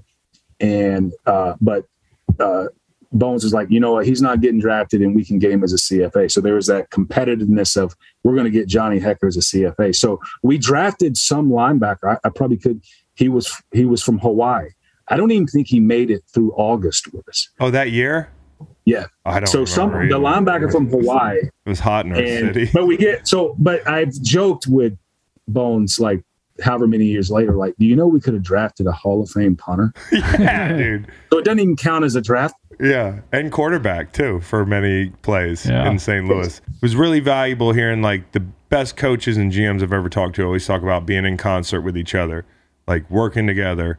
So I know that's, like, almost like a marriage sometimes, probably. You and Sean McVay, do you guys go out in the alley and work it out if you have a disagreement or what happens? Because I feel like the best marriages, you actually have to talk things out and put things on the table. Do you guys lay things on the table and kind of get into it from time to time? And then how do you determine who has, bangs the gavel and said, this is the right pick or the wrong pick? There's times we have a brother, maybe like you and Kyle relationship where our amygdalas get going, but we can do that because we really do get along very, very well. So it's interesting. Maybe during the season, I'm the frontal lobe, and maybe during the draft time of year, Sean's the frontal lobe. So it depends on when our guy loves brains, dude. Yeah. Can you name another part of the brain, Les? Those are the only two. He did go to home. He doesn't need to know. It's working. Who has the better hair, Sean McVay or Les Snead? That's, you know what? That's easy. I'm competitive. That's me. But Sean's got the better facial hair. Oh, no, I give the nod to you on both fronts. You got it, bro. You got it. Oh, his is always, right, groomed. But it's too groomed. The lines are too straight. Yeah, that's at L.A., Yeah, it's L.A. He's an L.A. guy now. How about trading in the division? This is one I've always wanted to ask the GM. Devontae Parker, Miami trades him earlier this offseason to New England. It's kind of interesting to me because I think if you don't think enough of a player and you're trading him in division, like, aren't you not worried about that guy beating you? Like, what's the real code there? And I always hear, I don't trade that guy in conference. Like, I don't want to trade that. Who gives a shit? Like, do you care? I don't know. Wait, I think you care when you know you're trading a player that could right, wound you on game day. So trading him outside the division or outside the conference, right? So that player doesn't burn you in, right, in a division run or let's call it a playoff. Playoffs, yeah. But the rule, since we were talking about rules and axioms, I have always said I would be very nervous if, right, Seattle, San Fran, or Arizona called us and offered us a player. I'm like, okay, wait a minute.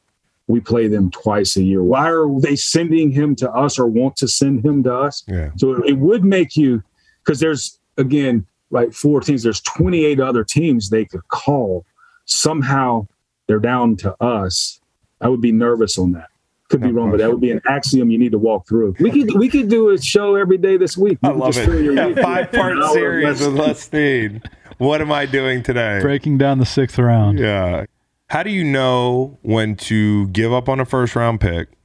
Then how do you know that you won the either-or conversation? Because the first part is self-explanatory, but the second part, I think about quarterbacks. Like Jared Goff, who I think is a good player, it just didn't work out on the tail end for you guys. People for a while thought, oh, Howie Roseman won. Carson Wentz is better. It goes back and forth, and then 2 guys end up on different teams, and you're like, well, I don't know. Like, how do you decide, 1, when to give up on a first-rounder, and then 2, like, when do you know that, like, all everything's clear, like, now we know who's the better player out of a comparison we were making? I don't know if you ever really know, but I think time does tell, and probably like all scoreboards, it maybe changes, right, based on the ebbs and flows of what's going on in that particular moment. But we've always tried to look at, like, how can we do a win-win? And in Jared and Matthew's case, right, and a lot of times it's like, oh, why would the Lions give up Matthew Stafford? But really it was Matthew going to them and say he would like to be traded and not. So they were put in a bind, and I think the Lions made the best of it, right? Where they were able to get 2 first-rounders from us, a third-rounder, plus Jared Goff, and figure out, right, they have a chance. Now they didn't have a hole at QB. Everybody wins. QB. So, but they were in the building phase, and we were kind of in the contending phase. Hey, maybe because we won the Super Bowl, maybe in this moment, people say the Rams won the trade, but let's say that the Lions build a team, and 6 years from now, they're contenders. Did they win the trade? So I think the scoreboard is going to change, right, through it all, ebbs and flows. And maybe the only way to truly, right, break the tie is, okay, does someone have 3 Super Bowl trophies and somebody have 2, I guess. Right. You know what I mean? That would be the tiebreaker, triple overtime, penalty kick way of. Yeah, you make a great point, though. Everybody's situation is different, and that factors into everything you do. Whether it's, you know what I love? I've just noticed. What? That's Big William behind you. I got William Hayes over my right shoulder, dude. Come on now. He flakes on me every time I try to get a family vacation with him, so I might as well just put him over my right shoulder at the studio there. He's looking. He's got a look. He's got a look. He's thinking right now, but I don't know what he's thinking. But the story Jeff Fisher told last week about him getting hit in the head by a football and getting a concussion in Tennessee, if you've never heard it, you should ask Jeff. That's the same look he gave when he got hit by football. So, hey, Les Snead's got stuff to do. He's been very gracious with his time. And, hey, congrats on all the success, dude. We don't talk enough, but you're one of the people that when I see the Rams win a Super Bowl, the first person I'm thinking about, or one of the first, after Aaron Donald, is Les Snead. So I appreciate you, man. That means a lot, coming from you especially. And I would say, like, and it's interesting, you opened the story talking about Jeff, and I cut you, and I've often said would doing that's the hardest thing you ever do as a GM. Yeah, you never want to make that call, but you have to do it. Same with head coaches. But I mentioned probably on a podcast similarly that I do think that, right, if you've communicated, if you build a relationship, that in moments like this, right, those days are forgotten, and it's the relationships that count. So going back, long story short, is when we do that with you and even James. Larry Nice, just two same day. But get them done really the same cool day. It's really cool though. Unfortunately for James, he didn't get not even 1 trophy, but 2. I mean, but when you went on and said, you know what, that's awesome. If anyone deserves, right, leaving a team trying to get there but not there yet and actually cashing in Super Bowl, it's definitely you. Because guess what? You were a glue guy, but you're also very, very good. Yeah, I appreciate that, man. And y'all were chill about it, too. Fish called and He made it chill. We were off the phone in 5 minutes. Very nice team to get cut by. And as you mentioned, if you have a relationship with the guys, not only is that process going to be okay, they were always up front with me, but then on the back end, you know, Les was at my house for dinner later that summer. So, yeah. You might not make the Christmas card list the first couple of years. There's no Christmas card, just so you know. But, hey, we've made the long Christmas card list, and it is an awesome Christmas card. Pretty fucking awesome. Unbelievable. The whole entire family, your dad, your mother, too, your little ones. And that's my wife, Kara, loves. Yeah. Well, tell Kara we said hi, and tell Tate we said hi, too. That's my guy and your whole fam, dude. We appreciate you, okay? So talk soon after you turn 106 in or whatever it is. Roback Activewear. Best way to describe Roback is best fit, best feel. When it comes to quality, Roback just blows it out of the park every time. First, Roback's new performance hoodies are a total game changer. Maybe the softest, stretchiest hoodies in the game. From college athletes to professionals, people can't take them off. The best part about wearing a Roback hoodie is when you see somebody else wearing one, you just give them that subtle nod because they know what time it is. We're Roback guys or gals. Second, Roback's performance Q-zips bring a new meaning to the word comfortable. Perfect for a run around the block or a day at the office. If I'm feeling formal, they're the definition of versatile. Third, Roback's performance polos are the only polos we wear. Even if you're not a polo guy, I'm raising my hand here, these polos are perfect for a night out or a day on the links with your boys. I don't play golf either, but I like the polos. Their prints are fire. Trust us when we say the only polos we wear are Roback polos. Best part is, NFL guys from all over the league are rocking Roback. From Bengals captain Sam Hubbard to our boy Quentin Nelson, it's fair to say they're taking over. They also have big sizes of big Qs wearing those things. So use the code GREENLIGHT on Roback.com for a generous 20% off your first order. That's spelled Roback, RHOBACK.com. That's 20% off your first order on all polos, Q-zips, hoodies, and tees with the code GREENLIGHT. They just released new gear for the spring, so go check them out at Roback.com. Listen to the Greenlight Pod on Apple, Amazon Music, wherever you get your podcasts, we'll be there. We love Les Snead. Les Snead, good guy. The great guy, dude. You want to drink a beer with Les Snead. He's a good person. And I'm into these gin and sodas. Are you really? With a little, you throw in a little juice. That's your drink? Yeah. These days? I went back again the other day. Gin's good, dude. Love gin. I think tonight at that the Waterboys Charity Challenge that we mentioned earlier. Yeah. I think our tonight is going to... I'm going to drink a lot of gin tonight. I just decided. You wanted to be on a gin-only program? Well, I got to perform. I know. We talked about that. Yeah. So probably not. But alcohol to brain function. Les Snead, who's got a highly functioning brain, knows two parts of the brain like really well. How many other parts can we name? We've been going through it. You want to go one for one? Yeah, go ahead. Okay. Is amygdala still on the board? It's off the board. Okay. Of the brain, we're talking the brain, not like the whole head or skull or anything. Brain. Okay. Yeah. Are you looking up brain stuff? No, I'm ordering Grubhub. Okay. Cerebellum. Brain stem. Okay. You can't have a brain without the brain stem, dude. It's the most important part of the brain. It's like the roots of a tree. Could I say brain? No. Cerebrum. Hippocampus. All right, we need a ruling on this. Hippocampus is a complex brain structure embedded deep in the temporal lobe. Dude, bro, you're looking up brain stuff? No, I just Googled it. Because all right, but you got a diagram of the brain. This fucking room, dude. He's wrong. He's smirking at me. Hippocampus is a part of the brain, by the way. Kingston. Yeah. And then you're accusing me of looking up just Could you put the brain down? Look at my fucking Google history here. Les Snead. What is Ángel Hernández, NFL draft order? What is huge vagina? Okay, come on now. You're right. Hippocampus is part of it. It wasn't on my graphic here. It makes you up. Yo, you got a brain graphic. He's got a left brain. Come on. Brain. There you go. All right. Brain stem. Taken. Okay. Temporal lobe. I said that. Yeah, temporal lobes there. Okay. Aorta's in the heart. Yep. Facts. And the pituitary gland is really close to the brain. I feel like the pituitary gland is in the vein. Is in the brain, sorry. It might be in the vein. If you ask Matt and Macon.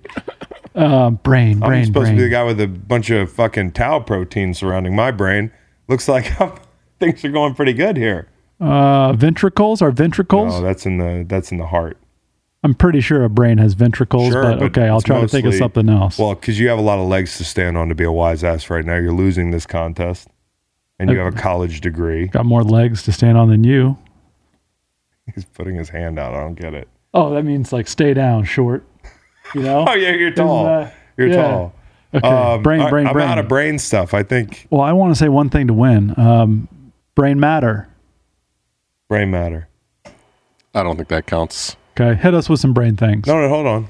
Give us 10 seconds. I'm going to give us 10 seconds to pop into the reserves. Okay. Typically, I would have cheated on an assignment like this, and I haven't been able to. Cheating, dude. Yeah. I'm not cheating either. Let's think. Oh, so here's the excuse. What are the buttons? Play FIFA every weekend in our 20s. Every time we'd sit down, I don't remember the buttons. Well, we would take months off. You would play football for 9 months. I forgot the buttons. Right. Thalamus. Oh, and the hypothalamus. Yeah, well, that's a little late. That doesn't count for you. Parietal lobe, temporal lobe, pons. Pons? They're pons in the brain? P-O-N-S, pons. Pons. Mons Vernus? Mons Venus. Lakes? Yeah, okay. Neurons, good. It's not a part of the brain. Atoms? It's not a part of the brain. Tissue. Oh, I guess tissue is fucking, yeah. Guys. Stuff. Anyways. Oh. Cells. Okay. So, Macon, I want you to rest your brain for a second. Matt, Reed, let's talk about this week. Macon can't make it to Vegas. Macon's got to sling MLS. We don't have a real job, so we're going to go to Vegas. We'll fall on that sword. I will fall on that sword. I will go to Las Vegas and get drunk for 2 days and cover the draft. I will do that for this company. If I have to, I will visit most of the dispensaries in Las Vegas and buy as much weed as I can and bring it back on the private plane if I have to. If I need to, I will go to Planet 13 and spend 3 hours in there and like come back in disguise, like with a mustache on, and say like, oh, I have $1,000 to spend. Because some of you don't know this, but like when you go into a dispensary, they like cap, like you can't buy more than what, a couple ounces or something, which is funny how they're like, I have candy, I have cartridges, I have like, and they calculate it. That's why you need a sober buddy. Taylor's going to come to the dispensary with me and be my mule. That's great. Shout out to Clint Eastwood. Although I think we might be going there for reasons other than getting really drunk and smoking. Yeah. And a word from our sponsors, who we love, we're going to be at the Wynn, the greatest hotel known to man, the greatest casino known to man. I would let the Wynn put a chip in me. You know, we talked about earlier, Elon Musk, like, put a chip in me, whatever you want. I love the Wynn. No cap. Wynn has the best in-person sports book in Vegas. And in my opinion, I've actually played in most of the rooms there. I think it's got the best poker room in Vegas, too. Hey, Wynn, watch out for this guy. He's a real fucking poker player. But we're going to be doing multiple live watches of the draft. We're going to be doing live watches. Reed, what time are the live watches? Where can people find them? They're going to be sponsored by Coors Light. We're going to be breaking down the draft. I know exactly what's happening in the draft, 1 through 10. I'm going to release my mock draft minutes before the draft so nobody can plagiarize. Reed, what are we doing? We're going to be live streaming the NFL draft. We're going to be in Vegas. We'll be doing round 1. On Thursday, 8 p.m. Eastern, and rounds 2 and 3 on Friday, starting at 7 p.m. Eastern. Come watch the draft with us. We'll have some guests coming in and out of the studio down in Las Vegas. We'll be having a good time analyzing some of the picks. But there will be guests for the live watches, so people you've heard of. During the live stream, we will have some special guests. And Matt's going to play poker until 6 a.m. with all the other zombies that just play poker like all night long. That's what Matt's going to do. And hopefully. Dr. Fax will be there. He'll be thrifting. So look out for him at your local thrift shop. But the Wynn's awesome. WynnBET's awesome. We're psyched to be there. Last time we went down, we got to go in the Blue Wire studio, which was awesome. Pretty good setup. We got some cool guests that you're going to hear more from on the back end of this trip. I hope I've got an in-person interview with one of my favorite players in the league that might happen in Vegas. And definitely encourage you guys to come watch the live stream. The draft is different than a game where like you don't have to follow the draft every 2 seconds, so you want to get some analysis and be able to follow along with what's going on. So check us out, Green Light Tube on YouTube. Now we'll get into Trent Brown. Trent Brown. What do you think about when you think about Trent Brown? Offensive line. There's a gentleman coming on who has a very interesting tattoo. We didn't get to ask him about it, though. Have you seen the tattoo? Mm-mm. You haven't seen Trent Brown's tattoo? Well, probably. It doesn't. Will you put it up on the big screen for Macon, please? So that's a guy in a football helmet, shirtless. Oh, right. And, all right, so is that a blowjob? Yeah. He's getting a blowjob? Yeah, from Miss number 77. I guess I kind of was fixated on the fact that the guy had his football helmet on while he was naked, and I never focused on the sex act. Now, he's talked about this on Pardon My Take. That's a blowjob, yeah? Yeah. And she's just over there kissing his hip. Thanks for that. And what's on the bicep? Is that an area code of some sort? It's an area code. Okay. That's one of the greatest tattoos of all time. And since Trent doesn't wear sleeves, this tattoo is visible all 17 games of the NFL season. What did he say on Pardon My Take? If he, what happens, if he'll get a third. DK Metcalf comes to New England, he'll get a third girl added to the tattoo. I should have asked him what would happen if Deebo Samuel came to New England. Whole lot of girls, an arm orgy, 19 girls for 19 problems, which is Debo's Twitter handle. Ooh. Which will be deactivated tomorrow. Really, he said that? No, after Elon Musk buys Twitter. Yeah, it's true. That would be great if Elon Musk would shut down Twitter. All right, so I've got Trent Brown. Is Trent Brown the largest guest we've ever had on the show? Good question. No, Shaq. Big Show. Shaq is bigger. Shaq's bigger. Shaq's taller. I think Shaq might be bigger too. What do you think Shaq tips the scale at? 360? Oh, I think Shaq's closer to 3 bills. Think about all that vertical he's got to work with. Wiki's got Shaq at 7'1", 324. He ain't 324 player. No offense to Shaq. I'm not saying he's big. I mean, he's just a big man. Here's Trent Brown. That's him walking in. Or is it Chara? If you're in Arizona, Colorado, Indiana, New Jersey, New York, Michigan, Tennessee, or Virginia, and you haven't tried the WynnBET app yet, I got great news for you. WynnBET is now offering $200 in free bets for new users. That's right, 200 big ones. WynnBET is basically giving you free money. Don't pass it up. Download the WynnBET app today. Terms and conditions apply. Must be 21 or older and present in a state where WynnBET is available. Gambling problem? In Arizona, call 1-800-NEXT-STEP. In Colorado, Indiana, New Jersey, and Virginia, call 1-800-GAMBLER. And in Michigan, 1-800-270-7117. Tennessee, y'all too. 1-800-889-9789. I got Trent Brown on the line here, and I just want to tell a little backstory about Trent Brown. The first time I ever met Trent Brown was in New England, and we were really serious about setting edges.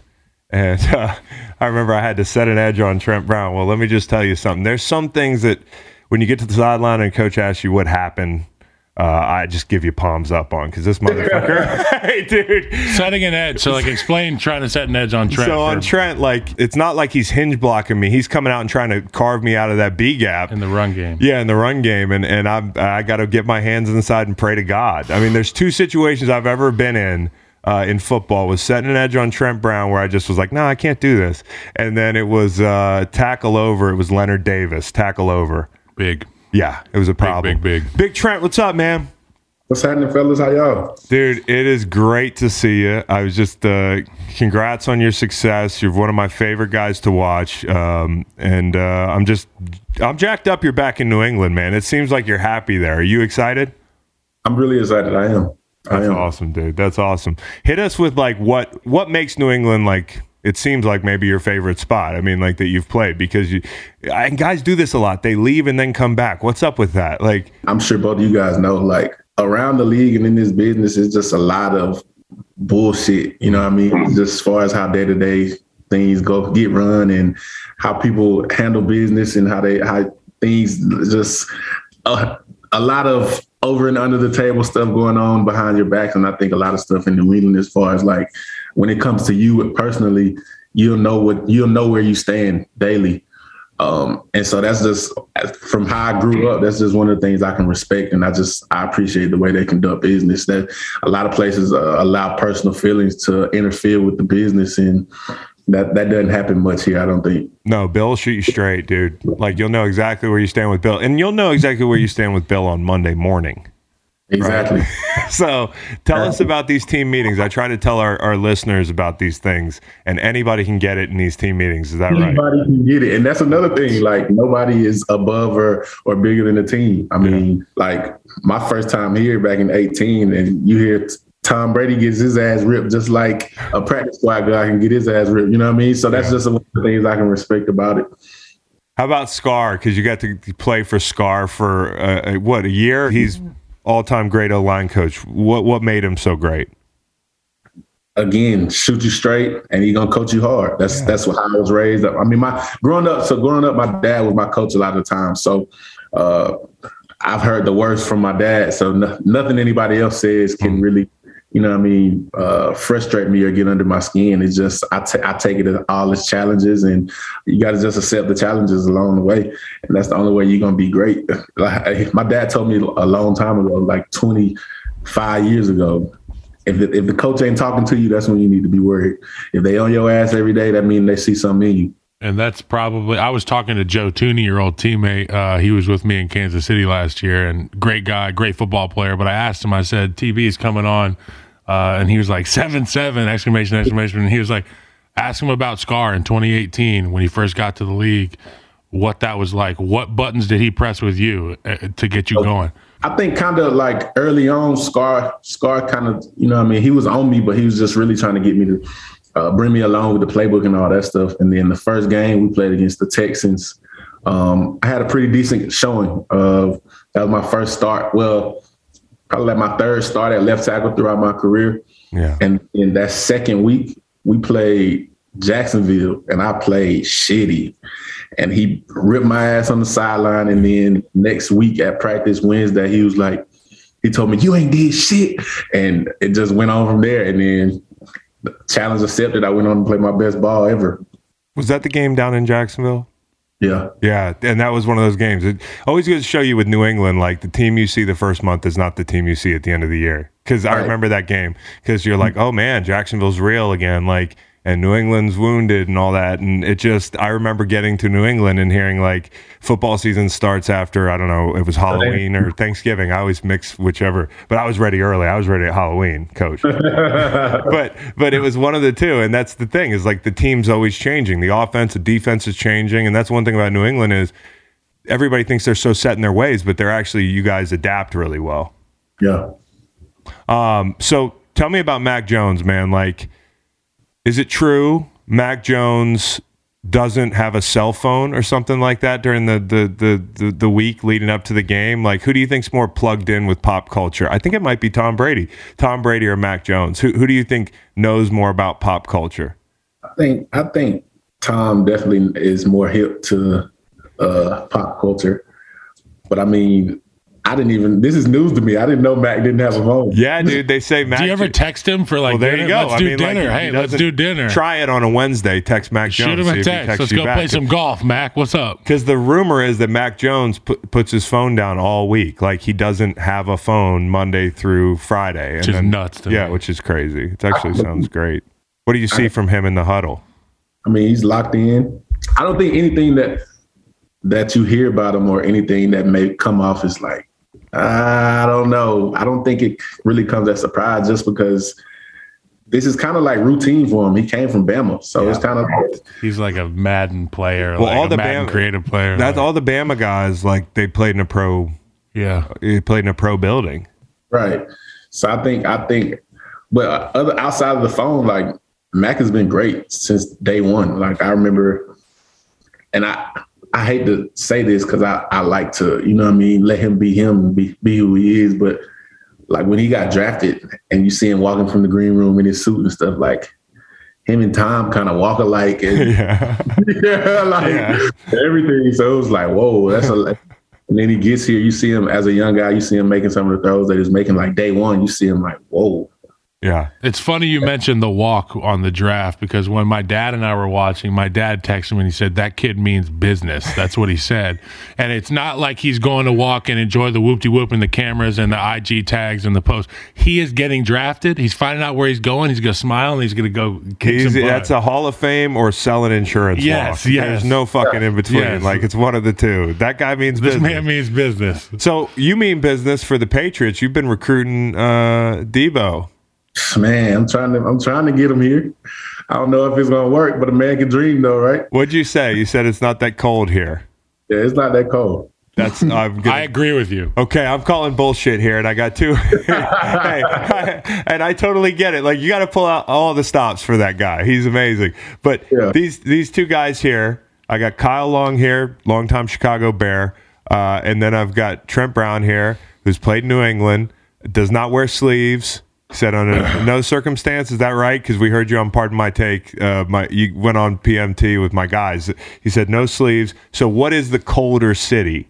Because up in Boston, they take a lot of pride in it being too cold. Like, they love practicing outside. They're tough mentally. Chicago, the windy city, or New England? I would say, just based on our practice facility, Trent, because we did joint practice up there with in 2015, I did joint practice at New England. You guys have the little jaunt up the stairs to the practice field, and that's it. Like, bro, it's like door, practice field. That walk sucks, dude. There's the one in Chicago. Yeah, Trent knows. Bro, Trent, you have to walk across two farms to get to the indoor if there is a tornado. And otherwise, you walk past the indoor and you practice outside in the cold. I would have walked to fucking Providence to practice in the indoor. I think Chicago's colder. And I think the whole the division as a whole is colder. Yes. Obviously. Because they play in Miami. You guys go to Miami, Trent. Miami, but I mean, we got the Jets and Buffalo that play out there freaking cold. You guys got Minnesota. Well, yeah, you're inside. But when that's well, you have to keep in mind, my memory is from when I was playing, we were playing at the Minnesota Golden Gopher Stadium. That was so cold out while there. While they were building this UFO spaceship type thing. So it was cold as shit, okay? Like, I was out there trying to block Brian Robinson in week 18. KG. Week 18, we were 3-13 or something, okay? It's like 7 degrees, and I have like a torn shoulder. I'm like, bro, I want to go home. So those are the games you give up sacks, and you look at in the offseason, it's like, fuck, I wish I would have been a little tougher. Are you blaming your sacks on cold weather? I will. I'll be that guy. Trent Brown would never do that. And I wore sleeves, Trent. Did you ever wear sleeves? I've never worn sleeves. Okay, I got a lot of shit for this in Chicago, too. Okay, so Trent's got a leg up on you there. So my rookie year, you know, I was in the room with Joe Staley. So... And I think our first cold game was Chicago, and it was freezing. Yeah, I wasn't even playing then, so I just had to tough it out on the sideline, no sleeves. But I just kind of took that mentality, and then once you get rolling, like, you don't really feel it, you know what I mean? And then when it's cold, I try not to drink water either, because I don't want to spill it on my on any cold wind or any draft. Yes. No socks either. You ever think about wearing thermal socks or just any socks? So I think AFC Championship game in 2018, 2019, I did wear thermal socks. In Kansas City? Yeah, it was freezing. D4 jumped off sides of that game, and that was like the biggest, like scariest, like for a D lineman to watch that, I was like, damn, dude, that's my worst fucking nightmare. How about that memory? Like, was D offsides bad? Do you remember what his reaction was? Did you know before the snap? I didn't. I didn't even pay attention to it because it was silent count. You know how loud it is there. Yeah. It was silent game too, so I was literally eyeing up the center too. Yeah, right. I'm trying to catch the ball and flag. I'm like, because without that, it was a pick. Then they would have been going to the Super Bowl instead of us. That's just insane. That play is such a big swing in football history. A lot of people line off sides, too. A lot of and fucking... And they don't say that. Hold on, a lot of interior D linemen. Hold on, Chris. No, let you hold on. You're on sides here. You're on sides. D linemen are lining up consistently off sides. I will cut the audio on this podcast. I will cut the fucking audio on this podcast. You see those machines back there? A lot of machines. They're my machine. I love it. Y'all sound like me and my brother. Trent, but you guys are off sides a lot. You guys are... You know you guys sheep back. I don't think so. Oh, God damn. We line up foot to foot. You guys are good soldiers. You're good soldiers. Good soldiers. Okay, but when it gets cold, tell me this, Trent. Who slows down? Like, do you like a cold game because the fast guys are going to slow down? Or do you hate being out there because you got bigger bodies? It's hard to warm up. I don't know. Like, because I feel like I have an advantage in the cold because I don't actually slow down in the cold. I'm just not that fast anyways. You know what I mean? But what do you think about the cold, Trent, when you play? I don't approach a cold game any different than I would a regular game. It's nice being 6'8". That's an assassin mentality. That's some samurai shit. This guy's it's really all about, like, after you get out there in warm ups and then it's like, nah, it ain't that cold. Now one game is like I said, the AFC Championship was the only game that I did put on the warm skin shit, and I went out for warm ups, and that shit was freezing on my arms. The warm skin was freezing? Yeah, like it was. I felt it cracking on my arms. That's like, for people at home, it's like Vaseline that heats you up. Yeah. And for that to crack, it's unheard of. And the Buffalo game this year was insane, right? Insane. The ground was frozen. Felt like concrete. Yeah, because they don't have a heated field. Oh no. All right, so tell me about that, because Von Miller's coming in, and Von Miller gave you the biggest compliment, like when he shouted you out, and I thought that was really cool because, you know, like you're like one of those dudes now, dude. Like, and I think it's really great. And Von, now he's in division, and he complimented your game. I know he's a bear to block. So tell me what it's like when you're in free agency first, like looking around the division. Do you look at like who's in division and who you'd have to block? I mean, it's probably the same answer as the cold weather.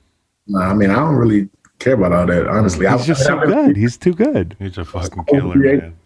I was free agent. I've been a free agent twice now. Yeah. And the first time I was going into free agency, I was really just, I mean, I was a 7-round draft pick. So, and I got my first 3 years were in California Bay Area, so I didn't make any money really.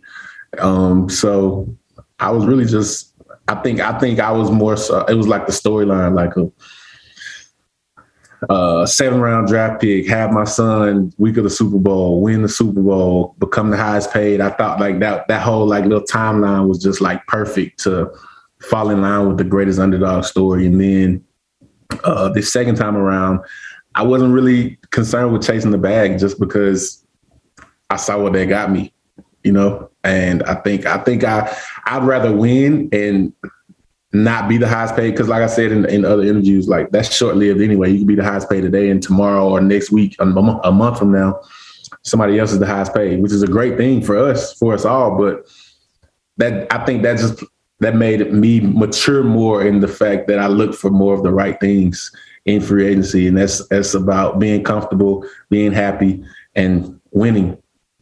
That's such a mature answer. I mean, He's not 30 quite yet, but like my man he's big vet vibes right now. I love this. I love this from Trent Brown. Like bro. An OG, TB. He is an OG already, dude. So, all right, like talk to me about blocking Von and you know, like maybe not just about Von, like who are the guys that you really respect the most around the league? Maybe some guys that don't get enough credit where we know who Von is, but maybe some other guys.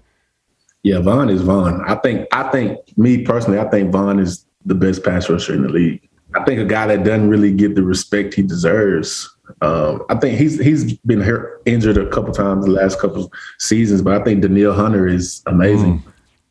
Him and Za'Darius, who I don't think gets enough respect somehow, on the same team. I think Za'Darius is unorthodox in the way he plays, but he's good in run and pass. Yeah. What do you think about Nick Bosa? You didn't get to play with him, obviously, but he's in the Bay Area.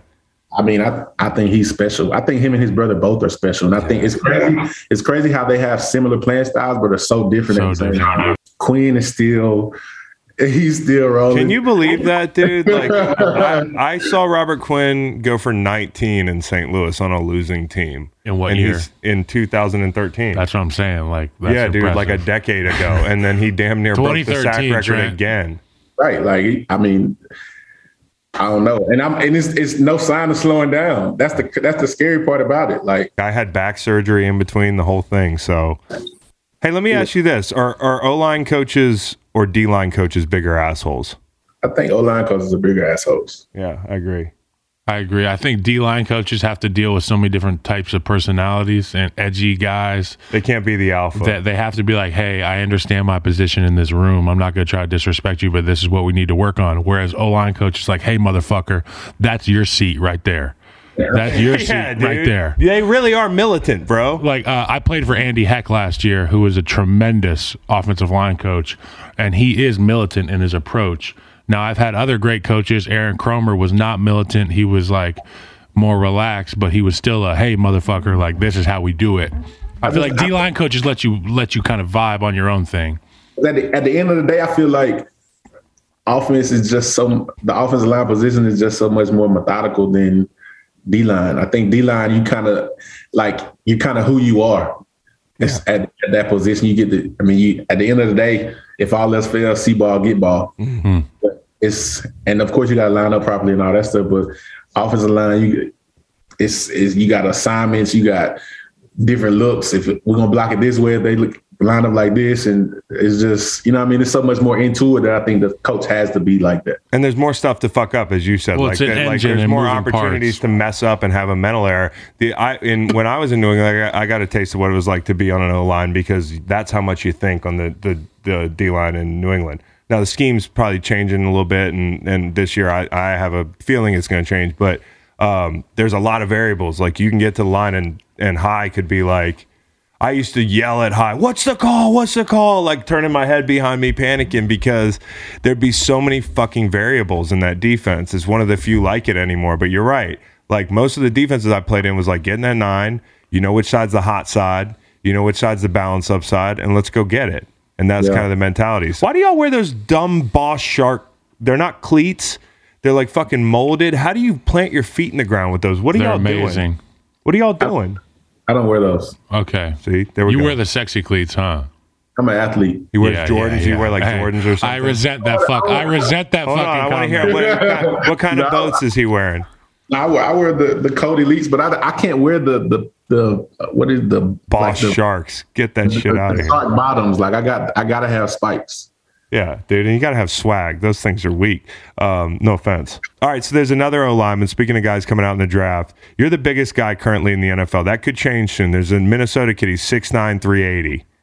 Like, what do you think? If you had advice for that kid, like, because you.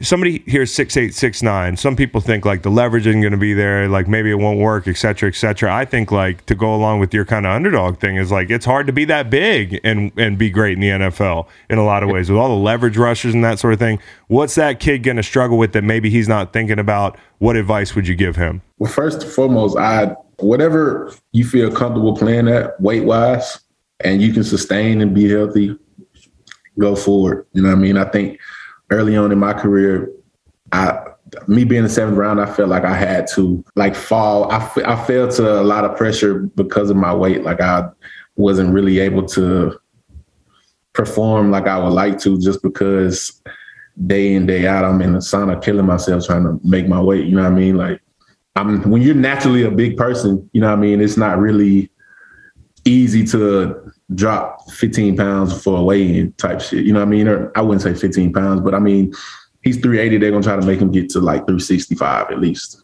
And I can promise you that. But I told Micah Becton a couple years ago, right? Like, play your game, bro. You know what I mean? If it works for you, it works for you. If it's not working for you, of course you got to change it up. But if it's worked for you thus far, I don't see why change it. I don't think people who aren't big understand what it means to just be naturally big. Like, it's different. Like, I could sit on my ass and do nothing and be 370. You know what I'm saying? Yeah. I mean, I wouldn't fall to the pressure of weight. I put performance first and just try to maintain where you are and just ball out. Yeah, it's true, because in the old NFL, especially when people were really hardcore on weigh-ins, like, dudes would be in the sauna with the sweatshirts. Like, it's like a bad deal. It's not healthy. And, like, to your point, I remember coaches messing with my weight.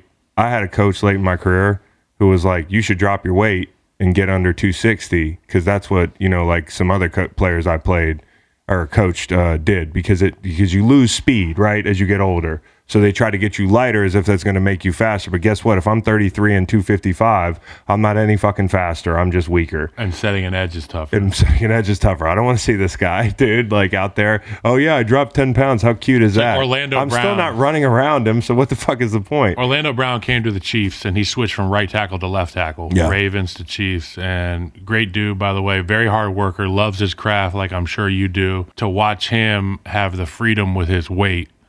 To be like, hey, as long as you can run, as long as you can feel good, we're going to run a lot. So just keep that in mind. Orlando found that sweet spot, and he's been grooving with it, and he feels great. He's going to stay the same. And to your point, do your thing. Be you. Yeah. Don't let somebody try to take you out of your strengths, because that's a strength of yours. You're a massive human being. Yeah, dude. Like, that's kind of a fucking cool thing that separates you from everybody else. That's your X-Men power. Yeah.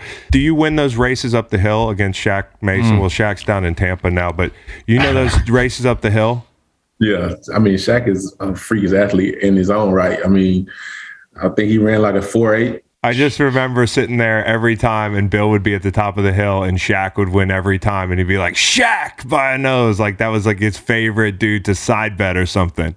Yeah, like, I mean, I think the group here, and it's kind of surprised me when I got here, because, I mean, for me to be my size, I think I moved pretty good. Yeah. I mean, I ran a 5'1 at 350, but when I got here, everybody was pretty much rolling in the room.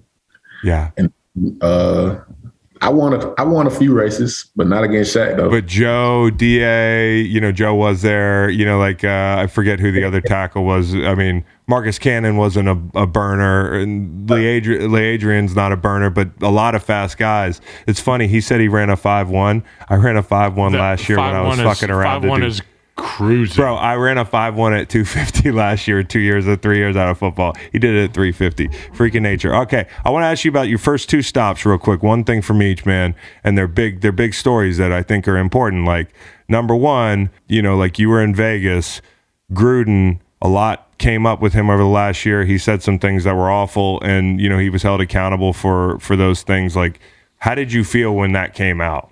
Because, you know, like, you were around him every day. In a weird way, I wasn't really surprised, but I don't think around the team he says any of that type of stuff, which, I mean, of course he wouldn't, of course, because you would have heard about it before, but I wasn't really surprised. You know what I mean? It was a shock, but it wasn't. Like, you can never be shocked. People don't just walk in and announce they think that way. Right. So it's like, of course you're going to catch him up. Yeah, you're going to get caught up, and you're going to find out that way. He's not going to walk into a room full of people. Like, he's not going to walk up to Trent Brown and say some sideways shit. Like, you're going to find out through an email or something. That was a mess, man. You know what else was a mess in Vegas? Was that IV situation, dude.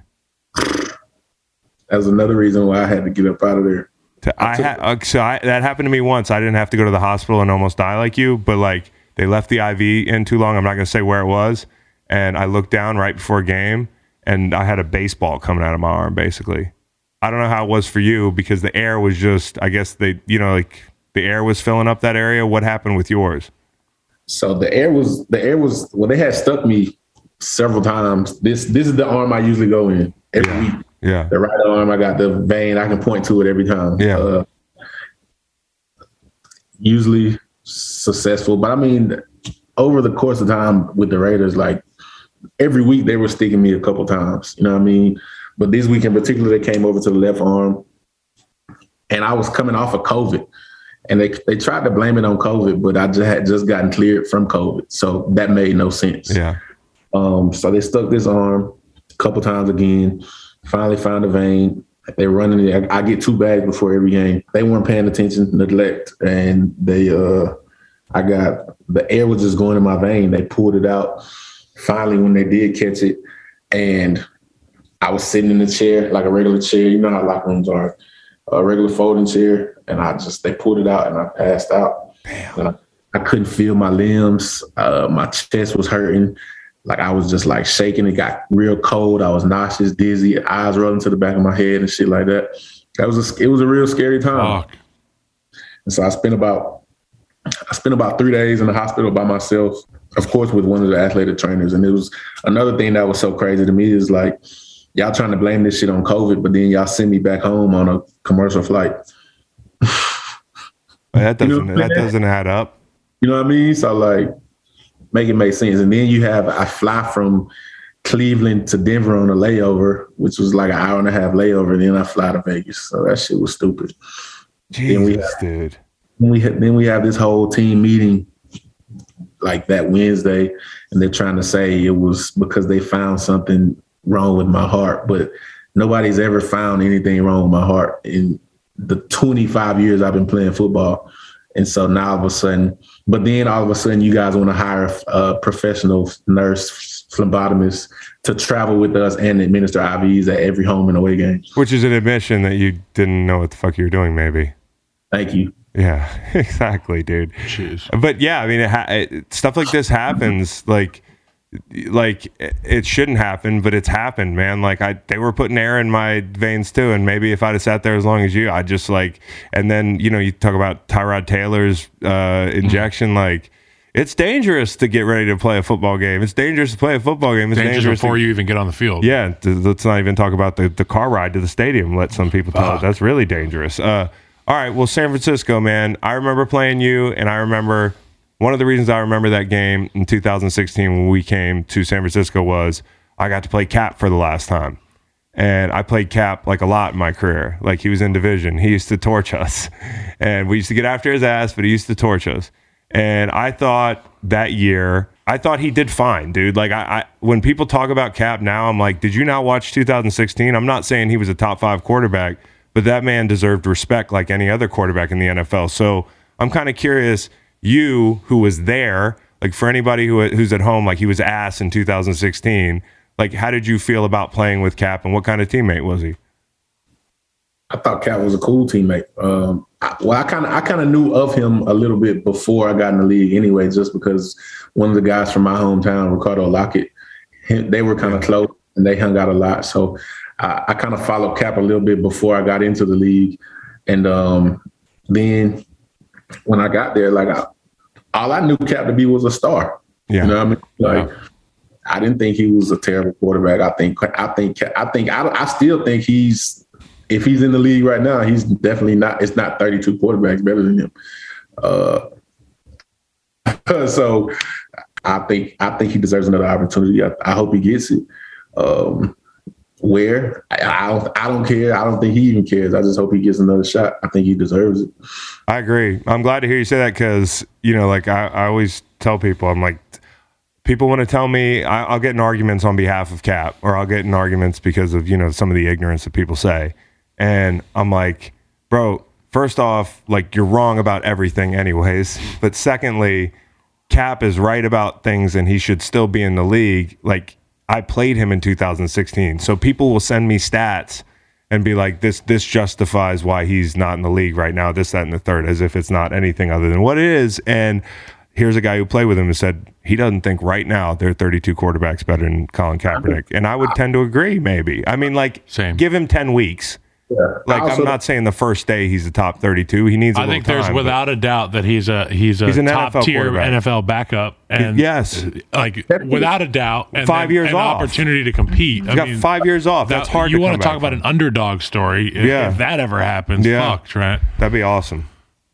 I don't think what he tried to stand up for warranted him not having a job. I agree. Nature of the beast, nature of the business. It's crazy, but it is what it is. Well, I hope we see him again. I mean, it'd be pretty fucking cool. All right. Well, Trent Brown, appreciate you. We're out of time. We appreciate you being so gracious with your time, dude. And I hope to catch you soon, man. It'd be nice to run into you when I don't have to set an edge on you. That'd be cool. Thanks for your time. Thanks, Trent.